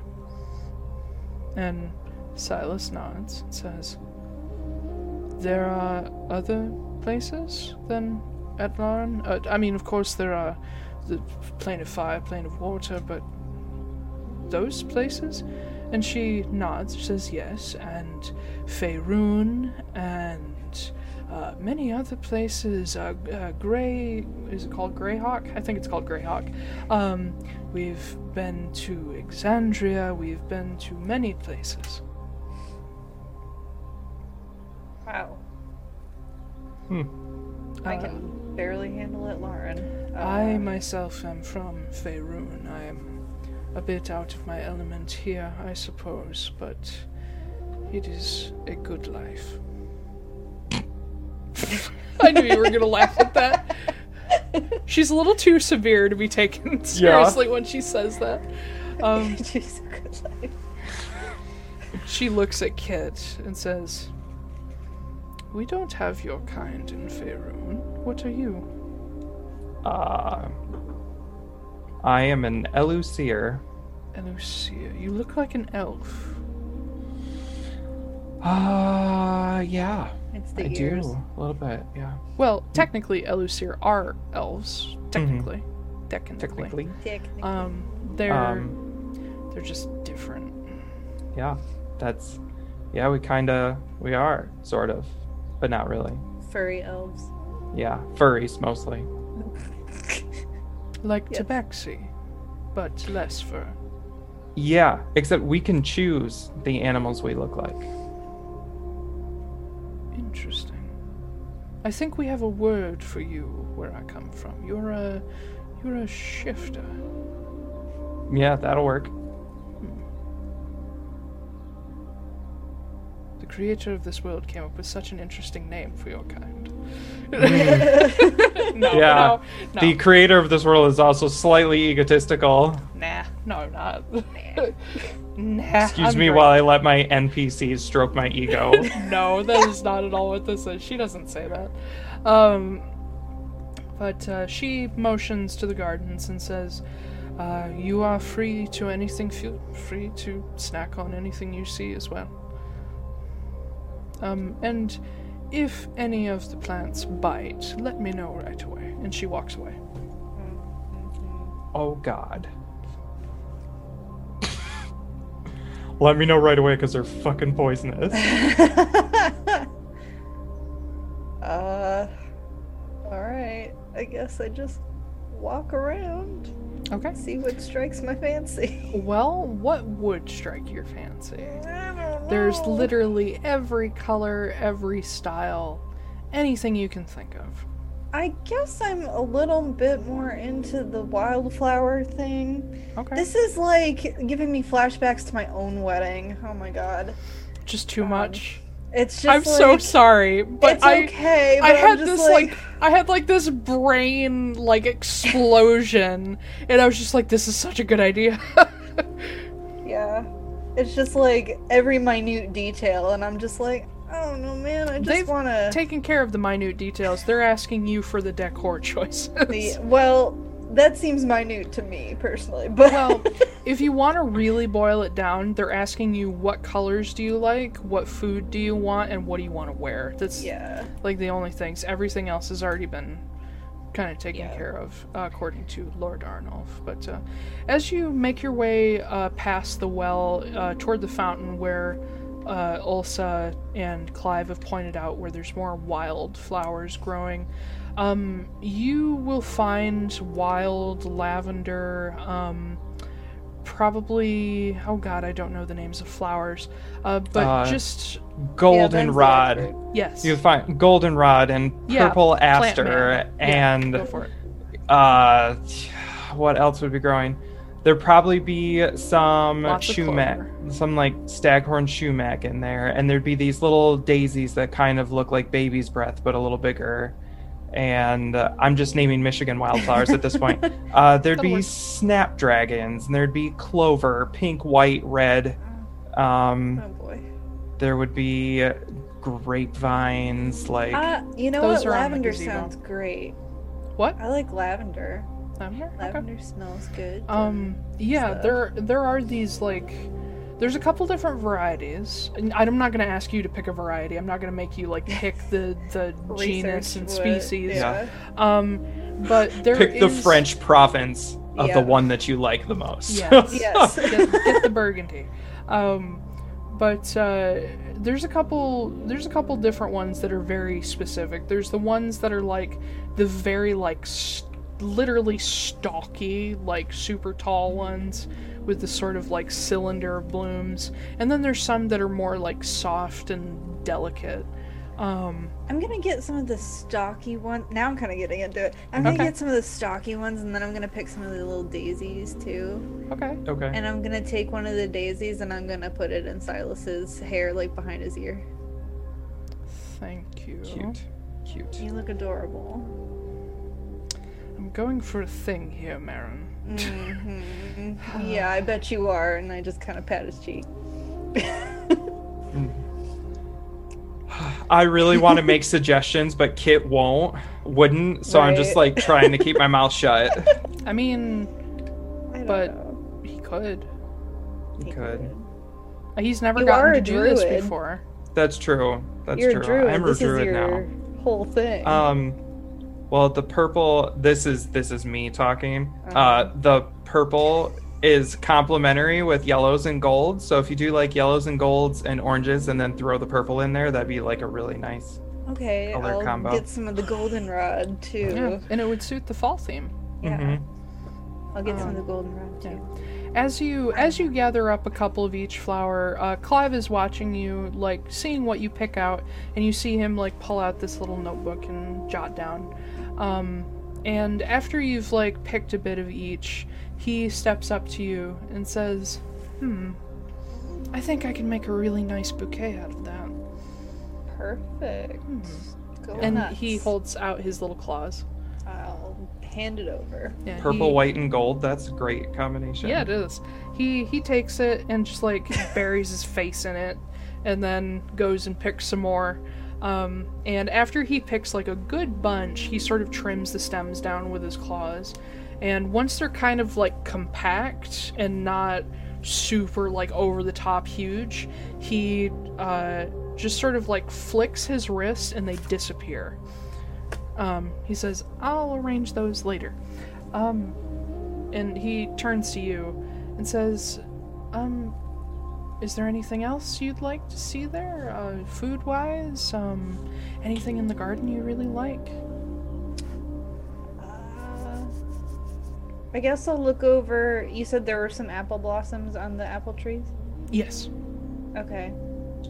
Uh, if I could get some, some off there too. Just some of the blossoms. Okay.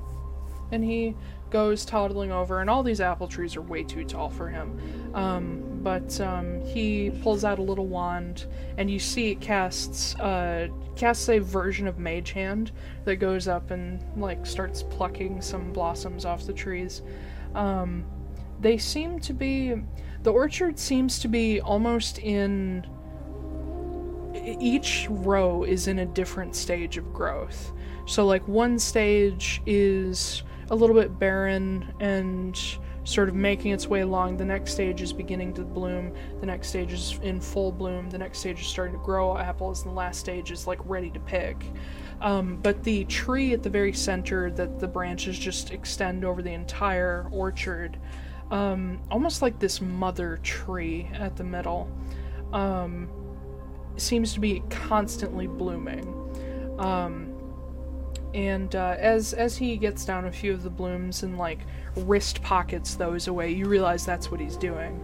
Um, he motions to the big tree uh, and says, "Um, Miss Vin- Marin, Marin, Good, good job. um, someone told me your sister liked apple trees.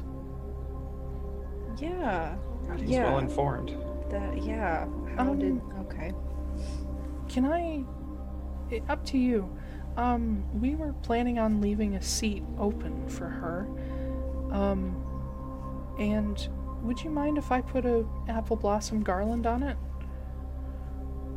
Yeah, that would be lovely. Okay. And he zooms off uh, to go get some apple blossoms from the main tree. Um, make a perception check, all of you. Oh God. The snake statue comes to life and attacks you. 27. That's what you're thinking. Five. 27? And what? Five. Oh, great. Uh, Kit. Um, yeah, I off- definitely see everything. off toward the gazebo, there's a particular tree just beyond it that catches your attention. Um, it at first appears almost like an oak, but with like really, really big leaves.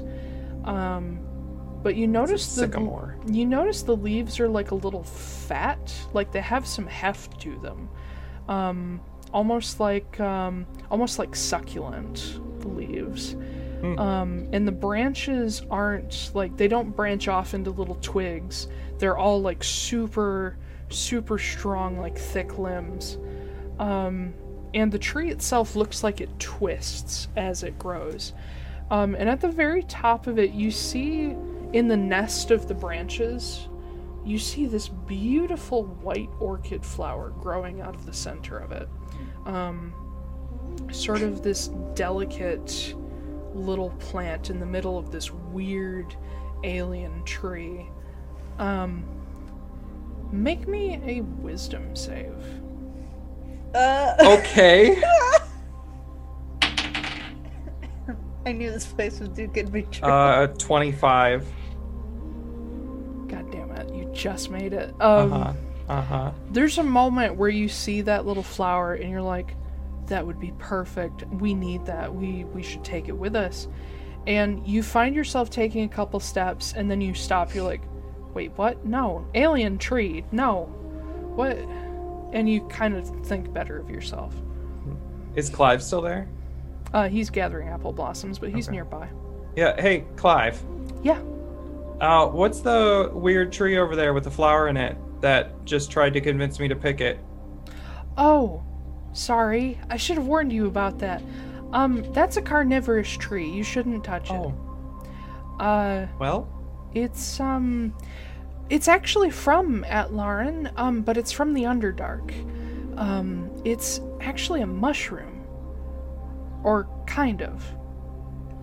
Wow. Um, they apparently, Lord Arnulf says they grow under the Monomaric. Hmm. I'll make sure not to go there. Yeah, that's probably. Just don't go to the Underdark. Like, Yeah. Ulsa's cool, but other people from the Underdarks of all kinds of different worlds are not that great. Uh, okay. Well, nobody else look at the tree? What? Um, what tree? Nope, just don't. Okay. Yep. There isn't a tree. Okay. There is no tree. There's it's a no mushroom. tree. There's what? Huh? Huh? Whatever. Okay. Let. We got flowers. It's all good. Uh, let's go Yeah. do something else. Uh, Clive comes zooming back over as he wrist pockets more flowers. He's like, okay, next up, um, the tailor shop. And he just zooms through the portal. I was just gonna wear this. I'm just Well- wearing like pants, like regular ass clothes. Well, I mean, they said they have quite a collection. I'm sure we could come up with something understated. okay. You don't have to choose anything. you No, know. I should though. Like it is like you know, a big deal, right? I I I just, you know me, I don't want to be like front and center. This but is I your guess that- wedding, though. I I know. I know, that's the problem. if you were so listen, if you weren't the captain of the Queen of the Cradle, like I would just suggest that the captain marry us while we were on there, but you know what? You can't really marry Yes. both of us. So I, I can't marry myself, unfortunately. yeah. As hard as you would want to, I know you Uh, would give me the you don't know me at all if you think that's what I want to do. joking. It's a joke. I know. Yeah. But I'm not letting you have the joke because I'm an asshole. Oh my god. Is this over? Jesus. Oh my god. That was that was painful. But You'll understand sorry. when someday when you grow up, kid. And he steps through the portal. Somewhere Sylphie is so happy. Somewhere in a pile of ash, Sylphie Yep. is very happy. Oh my god. She's just like burn. um, yeah. Yeah. Um, as you guys make your way back through the portal and into the main hall, uh, Miss Rhoda is still there. Uh, and you see Clive walking up to her with uh, a bunch of these apple blossoms and handing them to her as he's like whispering to her. Um, she takes them and uh, sort of considers them and nods, and he goes and gives the apple blossoms to a bunch of kobolds that are waiting nearby um, along with some of the uh, along with the flowers that he's going to arrange, um, and they're taken away. Uh, and uh, Miss Rhoda looks at all of you and says, "Well, that was fast." Um, uh, sh- oh, I should have taken more time. Uh, no, not at all. I just, They were expecting us to get eaten by the tree. oh, the tree. Tr- I'm so sorry about him. He's very um, persuasive. Yeah, well, he's not that persuasive. Well, clearly. Yeah, good thing for me, I'm stubborn as fuck. It's true. In in indeed, Mr. Kit. And wise. I'm so wise. That's less true, but Well, Um, she motions to the other portal across the way. She says, uh, "Our tailor, uh, Joss, is uh, waiting for you whenever you're ready. Um, take your time or don't, whatever you like." What? I just looked at the next map. All right, continue. Oh, I haven't seen it yet. This is the biggest fur Oh. con we've ever been to. I had that thought while I was building this. It's like there's so many fucking furry things here. There are canitars. Oh my there are tabaxis. Yeah. Everywhere. Yes. Furries. Yep. And scalies with all the kobolds. And scalies. Oh my god. um, like we're at FurCon in Chicago. yep. indeed. Mhm. I cater to all. Uh, But especially the fuzzy ones. especially the fuzzy ones. Listen, I have no shame in being a furry. I don't mind. Um, but yeah, uh, Clive goes and makes his way through the portal. Um, and Miss Rhoda smiles at all of you and says, "Well, have fun and um, enjoy playing dress up. It's very fun when you have access to the kind of clothing that Lord Arnulf does." Okay. Thanks. You uh, all, are you okay? Veneer? Yes. It's great. Thank you. Really, like this is very generous and nice. That sounds like a forced thank you. No. I know we're overwhelming you, darling. Oh, okay. It's it's fine. Thank you. Have fun, dear. Thanks, I will. Silas, still holding your hand, is like, let's go. He's like, I'm just as awkward as you are. I just don't have the inclination to talk. I don't know why. Like it's just like It's how vomit. you feel space. I don't know why you do it, but you do it. I don't know. I love to talk. Yeah. Yes, I'm the we're talkingest damn thing you ever saw. Fine. Get talking then. You get to. Actually, make Marin, decisions. What? could I, could I talk to you for just a moment? Oh God. Something unrelated. You're Sure. Yeah, feel you're free to calling converse. it off, aren't you? Okay. Absolutely not. Come here. And he Okay, like alright. wraps an arm around you and takes you off to the side a bit. okay. The Can't go still- go pick out something to wear. Oh my god. Oh god. Really And- taking forever. Go pick out something to wear. You, they said you could pick out something too. Go. I'll go first and go pick out something to wear while they're chit chatting. Okay, we'll get to you in a second. Okay. Um, Silas takes you over to the side, away from the many, many kobolds. Um, less now that they've figured out the place settings, but um, he takes you off to the side of the hall. It says, First of all, no, I'm not calling off the wedding. Good. Just get that out of your head. I'm not backing out. Okay. I'm, Insight I'm check. serious. Okay, yeah, Insight yeah, check. ahead. No. Okay. I'll do it just for funsies. I was kind of joking. Me but- roll deception now. God. Uh, 10. You're not sure. Uh, you there's something it's not necessarily him it's your own anxiety in your head building up like a single look or a single word said weird that's just like he doesn't want this he's just doing this because he's nice oh god oh god what, was that, what was that eyebrow? we're gonna be divorced in like two days oh god You did. You did like an eyebrow thing.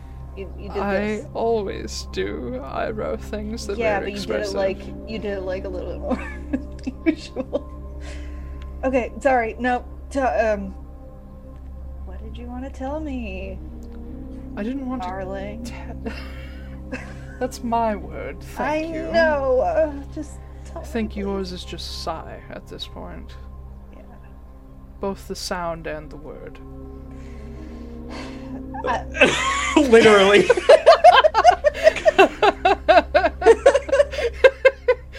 God, he's clever. Okay. Just pat myself on the back. Um, I can't think of like quick-witted stuff unless I'm playing a quick-witted character. Um, but yeah, he says, "I actually wanted to ask you if I may take your name. Oh. As sweet as it is that Quinn offered me the Phelan name, offered both of us, I assume. I don't feel I have the connection with these people as of yet. Um, I was kind of thinking the same thing. well, so and I don't really feel I have the rights, being who I am. Um, but that aside, uh, after what you've told me of your dear mother, and after meeting Sylphie, I I think I'd like that name. And Silas Veneer sounds very dashing. it does, doesn't it? It sounds like a paint. Yeah, of course. Good. I like it. I don't know why I was so nervous to ask that question. I don't know either. What did you think I was gonna say no? I don't know what I thought. I kind of pinch his cheek a little bit. He looks like up, like mm, Mm-hmm. um, says, "I, I felt I wasn't worthy to ask it, but I, I'm starting to think that I could become worthy of it." I already think you are. Uh, well, um, before my heart explodes, uh, let's go on. Um, Oh, he's so cute. uh, shut up. Um, but yeah, he takes your hand and you walk through the portal. And you, uh, after Kit, who's had a moment to take this sight in, are met by the most gorgeous lion tabaxi. He's ripped. Um, Aslan. He's kind of kind of like Aslan. Aslan Tabaxi form. If you're into Aslan, God. sure, that's exactly what he is. Um, but no, he's I imagine there's like a fan in his hair. It's just like, yeah, it's this long. maybe he's born with it. he has he's this like- long, beautiful Maybe it's thaumaturgy. golden mane. Um, he's standing under an air conditioning vent. Uh, Yeah. like Matt. He's like Matt. yeah. Um, yeah. Just but um, he has he's wearing this very nice um, actually kind of similar to what i'm wearing brocade vest uh, over a white shirt uh, dark trousers no boots because tabaxi don't need to wear them. Um, and he has like a tailor's tape measure around his neck and he's got like a little apron like a half apron with uh, some stuff uh, different tools in it. Um, and he's got uh, he would have like the little pince nez because you can't get glasses to fit a tabaxi, so he's got the little ones that clip onto the bridge of the nose. Cute. Um, and at the moment, he has this uh, what looks to be uh, like a basically a kobold-sized little little suit in his hands on a hanger, and he's looking at a tear in one of the sleeves. Um, as this uh, other little kobold is up next to him, looking kind of sheepish. Um, oh. But uh, he looks down at the at the kobold and says, "I'll fix it in a moment." And he goes and hangs it on uh, the edge of a desk uh, at Taylor's workstation. And he turns and sees all of you and says, "Oh, oh, I wasn't ready for this. Hello, Hi. you must be Miss Veneer, yes. You That see, is I'm chopped liver. and you must be Mr. Kit." That's right. And he looks at Silas, and Silas is like, "You, you don't need to. It, it's fine." Says, And he is Mr. Moore. Yes. Um. Well. Uh. Hello. I. Uh. Oh God. What's his name? Um. Joss Whedon. Joss. shut up. Joss Yara. Um, Yeah. Yes, his name is Joss Yara. Uh, he says, uh, "My name is Joss Yara. I'm uh, Lord Arnulf's uh, personal tailor, uh, chief cook and bottle washer, whatever needs doing. And um, I suppose I'm here to help you pick out something, uh, fit you for whatever you'd like. Uh, I'm at your command. Uh, If you don't mind, I have Yes. S- something I need to do while they're fucking around. So if we could just pick mine out real quick. Yeah, Uh, let him go first. Sure. Uh, what- Sorry. uh, any particular culture you'd like? Um, Uh, I just want to fit in. so I suppose we're going with the sort of uh, casual Constanian style. I don't know what that means. He points at Silas, who's wearing Oh, yeah. this. I mean, that's that's fine. If we could do something a little less ridiculous, yeah. Um, yes, we'll get you something without a cravat and something with a lower collar. That Yeah. should, I think that'll suit you a bit better. Uh, something fitted for, uh, you got nice arms, we'll show them off with the tight fitted sleeves. No, don't say Uh, that. His ego is just going to And, swell uh, to the well, he, he reaches up planet. and, he reaches up and, like, scratches his chin. He's like, and a vest, a fitted, close vest, that'll be nice. Uh, brocade, of course, to match the occasion. And he, uh, turns toward one of these gigantic ro- uh, wardrobes and opens it up, and you see it is bigger on the inside. Um, he opens it up and actually steps up my into it. It's like watching Aslan There's go through the so much fucking fan service going on in this episode. It is There is. ridiculous. There Aslan's got the. TARDIS. Oh His my name is God. Joss Whedon. Actually, I was going for more of a Narnia. It's a furry feel. convention. I was going for more of a Narnia feel, but sure, TARDIS. Um, but yeah, My he actually steps up into the wardrobe. Um, and Is there a witch in there? Because there's, a lion in that probably- wardrobe. There's probably a witch in one of them, because all a lot of the kobolds are witches. So You just yeah, open up one and they're like, blah. little kobolds just like, yeah. um, My God. eleven days. I win. Uh, yeah. Oh. Sorry. my God, I love Spurt. He's so good. He inspires every kobold I make.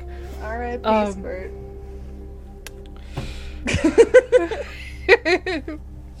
uh, but yeah, he steps up into the wardrobe. It's like a walk-in closet inside. Um, and he starts going through this vast array of Constantinian style, uh, which to us would be Victorian and Edwardian style uh, clothing. And he motions Kit after him. I follow, I suppose, into the wardrobe of doom. Um, so to kind of go with what you're wearing, um, instead of the like high collared uh, suit shirt, he gets you more of a Henley style, like uh, uh, more of a Henley style with the uh, with the button sleeves in the front. Uh, I call in. Make the- sure, make sure his his stomach's covered up. He's usually walking around with his midriff hanging out. I don't think that's proper wedding attire. Uh, okay. Um, You don't Yeah. have like a vest crop top. I I do, oh. but um, the lady makes the rules on this occasion. Oh. I'm I'm not really taking it that seriously. He can do whatever he wants. I'm, was just a what, joke. what would you like, Mr. Kit? Yeah, we'll just go with the vest. That's All right. Fine. And he reaches I'll up. take it off as soon as we're done. That's all right. Uh, but he reaches up and he pulls down this beautiful black brocade vest. Um, That's and, uh, paisley, I might add. oh, it's paisley. Okay. Yeah, Oh, well, I you can't can't see it, but it's all like, Oh, see now I can tell. Yeah. Oh It's yeah. all paisley in a slightly different color. Mine's more brocade. Um, but uh, yeah, he he pulls down this vest for you, and as he like puts it around you, and it's it's a double breasted in the front. As It he is? buttons it up, yes, I know it is. I have that exact vest, or used to. um, he as he buttons it up, you feel it shrink to fit Yep. you. So it's like it's like a nice tight fit, but it's not going to be like annoying. Um, and then Compression. yeah. Uh, and he puts that on over probably what's more of uh, similar to a Henley, but it, I believe it's called a French Union shirt. Um, it's a little fancier, nicer cloth with a slight collar, but not much. Just a Um, little. Well, no, yeah, yeah. Yeah. Um, gets you to that. Um, he gets you a fairly comfortable uh, set of trousers that are not too loose, not too tight. Um, and he says, "Do you wear shoes?" That's okay. I've got something that'll work. And Okay. he goes over and he pulls uh, from a from a an actual shoebox. He pulls out this sort of soft black like moccasin leather um, style pair of boots that from the outside uh, appear almost um, appear almost like tall like Oxford style boots almost. Um, what's the best way to describe them? I guess they're a little more similar to like Chelsea boots with a harness. Okay. Um, but they're very soft. Um, they don't have like a hard sole to them, so it doesn't mess with your feet. Uh, but wearing them, it looks like just normal shoes. Um, so a little more freedom of movement for you. Um, he figures that out, like tucks the trousers into the tops of the boots a little bit to give it this specific look. Um, and he stands back and looks at you, comes up and like reaches out and then stops and says, Can I fix your hair? yes. Do you still have your hat on? Your invisible hat? Oh. Oh, I forgot about the hat. That's the other piece I'm attuned to. Oh yeah. There's all three. Okay. Uh I I'm like, hold on just a second, and I take the hat off and I put it in my bag of holding. Um, he reaches up and actually more similar to your character art, he does the like the like uh, round, uh braids around the top of the around the top of the head and pulls back the rest into this like nice little ponytail and back almost um almost like a what's the word I don't know what the word is. A man bun. Yeah. Not a man. It's more like a top knot. Okay. Um, but Yeah. very like n- not um not messy. Um, and he pulls that back, and it's not too different from what you normally have, but it's just a little more put together. Mhm. Um, he says, and um, we do have all sorts of uh, accessories if you'd like a pocket watch or something to go with it. Um, I don't know what your style is, but um, in he actually leans out the wardrobe and points to another one. and Says, everything's in there. You can pick out whatever you like. Okay. I'll go over to it. Okay. He steps out as Kit is doing that and looks at Marin and Silas. Now, um, do you two want to keep the lady's outfit a secret as a sort of traditional, or do you want to pick out together? I'll make sure you match either way. Uh, I look at him. That's up to you. I don't care. Um, why not? okay. go ahead. sure. We'll keep it secret. You um, pick out what you like, and um, he will make sure I match. Perfect. Yeah, and Joss holds open the wardrobe door for you. And as I walk by him, I say, "Hey, I really love Firefly." Um, no, I don't say that. Oh, Joss Whedon. Yes, okay, yeah. I never watched Firefly. It's Uh, okay. I don't understand. I what had to make some sort of Joss Whedon joke. Fine, Buffy. Just like the I name Joss. Uh, Yeah. I- yeah. Um, but yeah, you step in, and as you step in, uh, the wardrobe is different from what it was just a moment ago. There is a full blend of full of more, snow. more, more lamppost. masculine. It's a sea cave now. Um, Yep. no, there's a blend of ma- more masculine, more feminine clothing. Um, anything can be sort of mixed and matched for whatever you like. You don't have to wear a dress.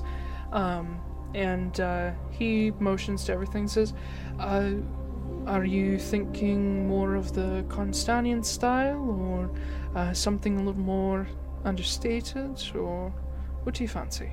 Um. hmm. I see your, uh, you and your uh, fiance there are dressed a bit more Constanian, uh, so yeah. that's sort of what I have prepared, but I can make anything. Uh, I mean, we can stick with this style. That's fine. Uh, nothing crazy, I guess. Um, I guess I don't need high collars anymore. I really kind of did that to cover up something, but I don't know. Alright. I still have a bandage, I guess, so maybe high collars would be good. That can be arranged. Um, Okay. are you thinking something more, uh, something more festive and like a bit more frilly, or are you thinking something understated and sort of uh, utility? Uh, I mean, I guess something that won't. Something that I won't mind wearing for a few hours, I Okay. guess. Something that I'm not going to want to rip off of me as soon as this I is won't make you wear anything uncomfortable. Don't worry. I Um. Hmm. And he glances around. He says, "I'm aware that you occasionally wear this uh, this blue jacket. Yeah. Uh, do you want a dress or something else?" Dress is fine. I'm fine with dresses. Okay. He glances over and um, he goes over to one rack that has this uh, longer, sort of uh, longer black dress on it. It has um, it's sort of like cut to be like shoulder. Uh, it's a shoulderless dress, so it like cuts across the chest and the just under the shoulders, like follows the clavicle almost. Um, but it's it's still cut high enough that it won't just fall off. Um, almost like Yasha's dress a little bit, Oh, okay. um, but not Yeah. quite the insane hip slit. Yeah. It's not. It's not a. It's not an underwearless dress. Yeah. But uh, he takes that and he says, "Dark or light?" Dark's good. I'm Alright. sure he'll go for dark, so. I I assumed. Uh, it seems there's not going to be a lot of white at this wedding, but what little there is will pop. And uh, he steps up to you, sort of holds the dress in front of you. He says, uh, "Do you like the shoulderless? You, would you like a shawl? Um, being that the neck thing." Yeah, that's a little exposed. Uh, Um, Let me one moment. And he sets the dress aside, and he goes and plucks out this uh, to sort of match your attire. He plucks out this like dark blue, um, partly like what's the word? Almost like a macrame shawl. Um, it, it has very much like fall vibes to it. It's like halfway Aw. between macrame and cable knit. yeah. You're gonna start Um, looking like Stevie Nicks. yeah. yeah, kind of. Um, but it has enough coverage that it will kind of sit on the back of your neck and cover up anything. Um, but it'll leave, it'll sort of uh, hang down almost curtain like. Um, it's got this very, with the dress, it's got this very flowy quality to it. Um, it just sort of drapes while the dress actually fits to the form a little more. Um, he says, This should be comfortable, and, um, I mean, I think you'd look lovely in it. You clearly already look lovely in these. God damn it, I'm going Australian. Um, Good eye. uh, my mother's a bear. Yeah. Um,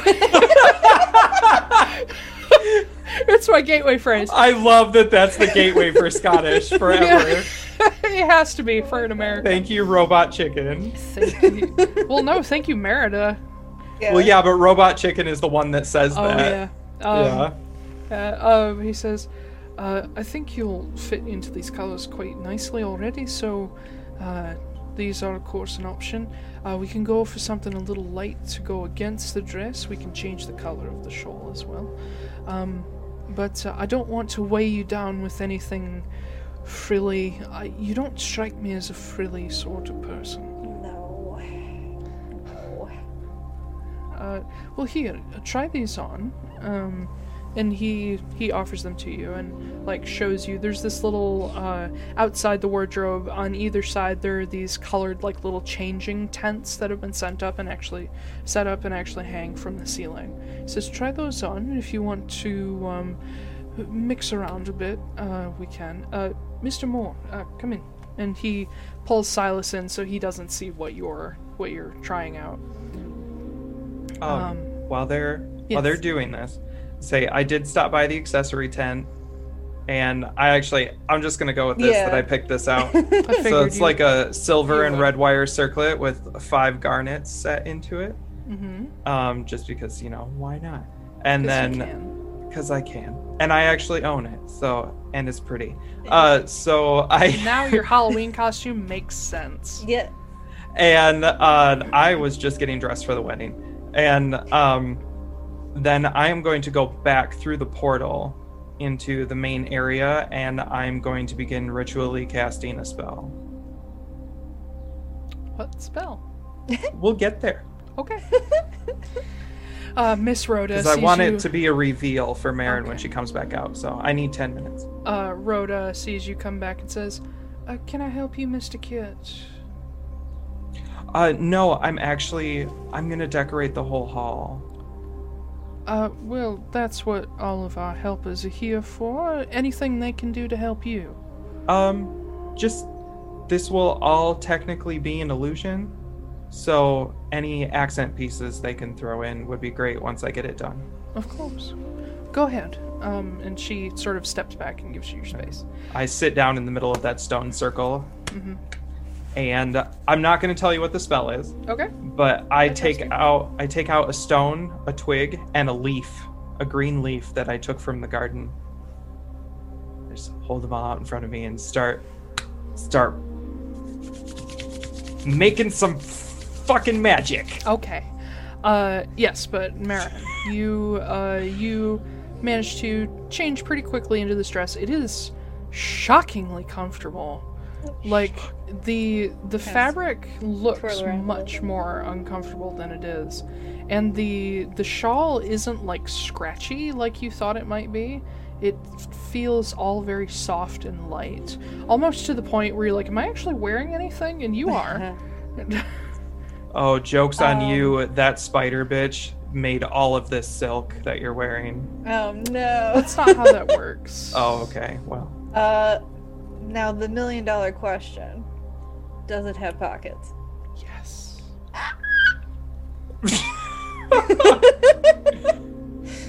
Marin has a moment where she's like looking in a in a full length mirror and is like swishing the dress back and forth, and then you like touch your hips. There's pockets there. like- You're just like fuck yes. This is it. I lean out. I just pop my head out and go, "This is it." and you hear Joss laugh. He's like, I thought you'd like those. um, but a little kobold comes up to you as you're sort of like getting a feel for the for the dress. I'm like swishing around, like. whoosh, whoosh, whoosh. Yeah, and uh, or well, it would be Clive that comes up to you and says, "Um, is there anything else you'd like? Uh, the, we have decorative belts. Um, if you want a veil, though I don't know if you do. Uh, we have all kinds of jewelry, armbands, uh, bangles, anything you like. Um. What if I just had so my Halloween costume makes a little bit of sense. What if we just had like a little cool brooch or something? Okay.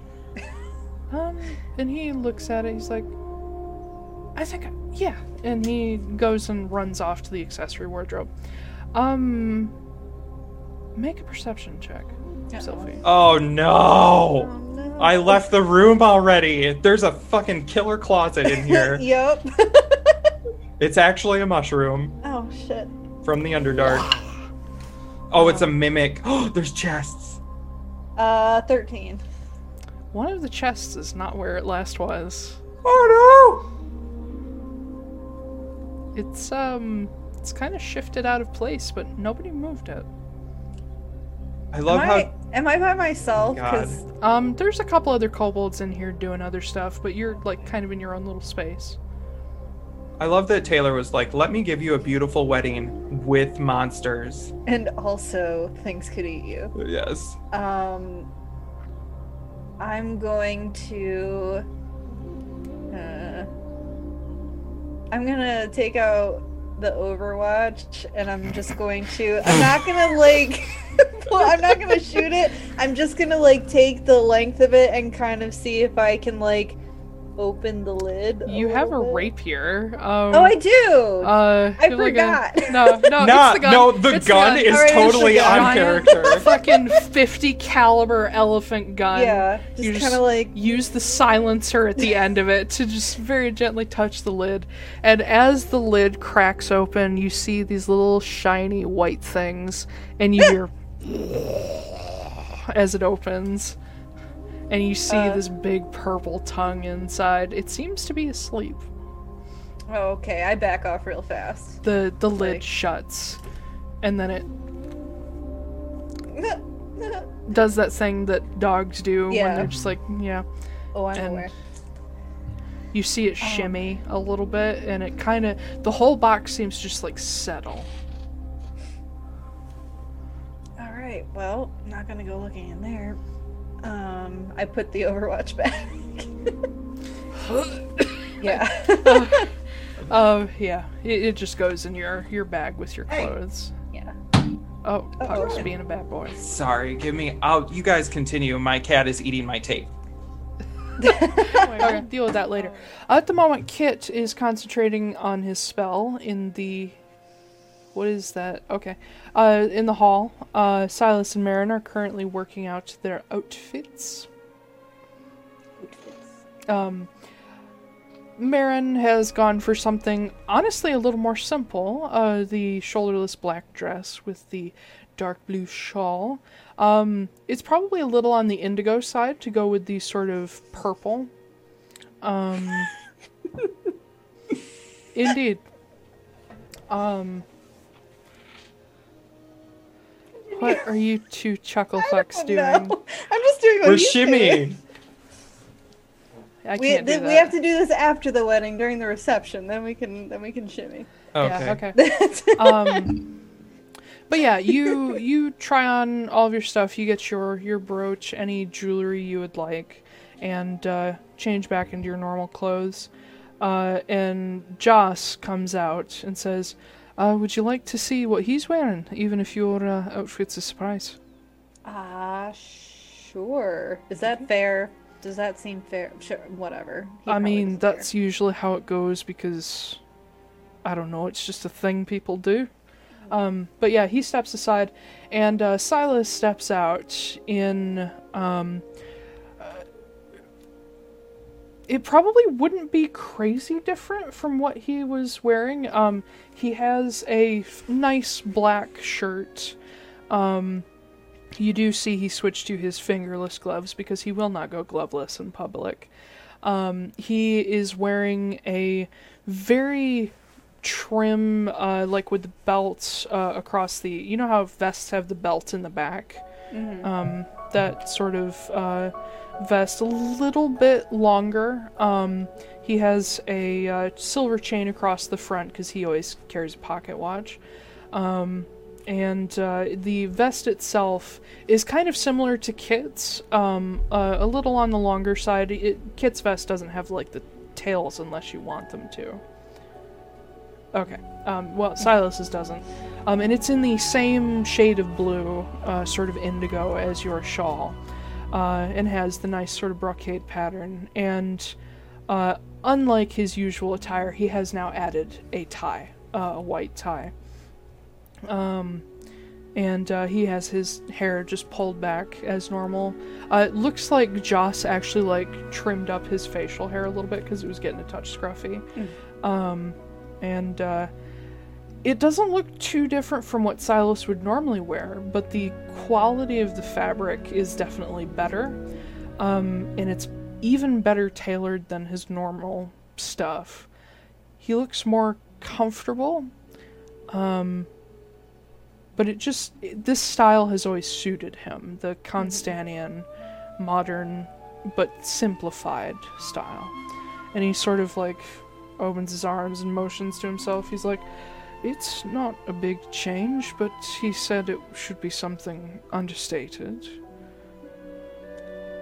Uh, I walk up to him and I kind of like like straighten out his clothes a little bit and I go, "It's not bad luck to do this, right?" And I just kiss him.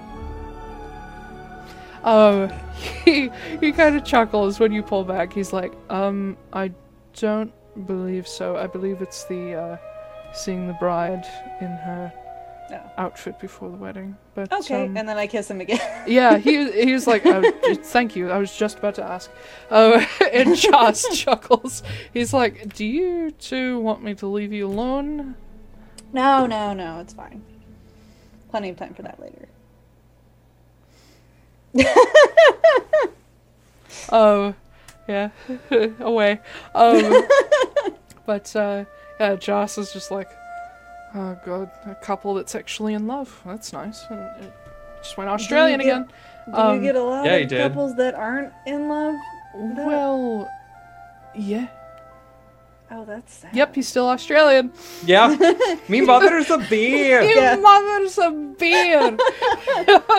you two are in love. It's so strange. Most couples that come through here just aren't. Um, no, I have to be more high energy to be Mer- Merida. Um, says, well, um, Lord Arnulf has. Uh, he does a lot of. Uh, well, he doesn't do a lot of weddings, but uh, some of the ones he does are more for uh, political intrigue, uh, Oh. peace talks, that sort of thing. It's usually not bad, but love isn't very common amongst, um, you know, the upper crust. And uh, Silas nods. He's like, "Don't I know it?" Yeah, from what I've seen, it's not very genuine. But- Yeah, and Silas looks at you. He says, "Our ours almost wasn't. So this is quite a nice change." Yeah, do you remember that when I hated you? I do. Very, very detailed. You just Did love to tell apolog- me everything that was wrong with me. Did I ever apologize for that? Um, no. Hmm. Don't don't do it now. It it's not no. Okay. I won't. I wasn't going to. I'm joking.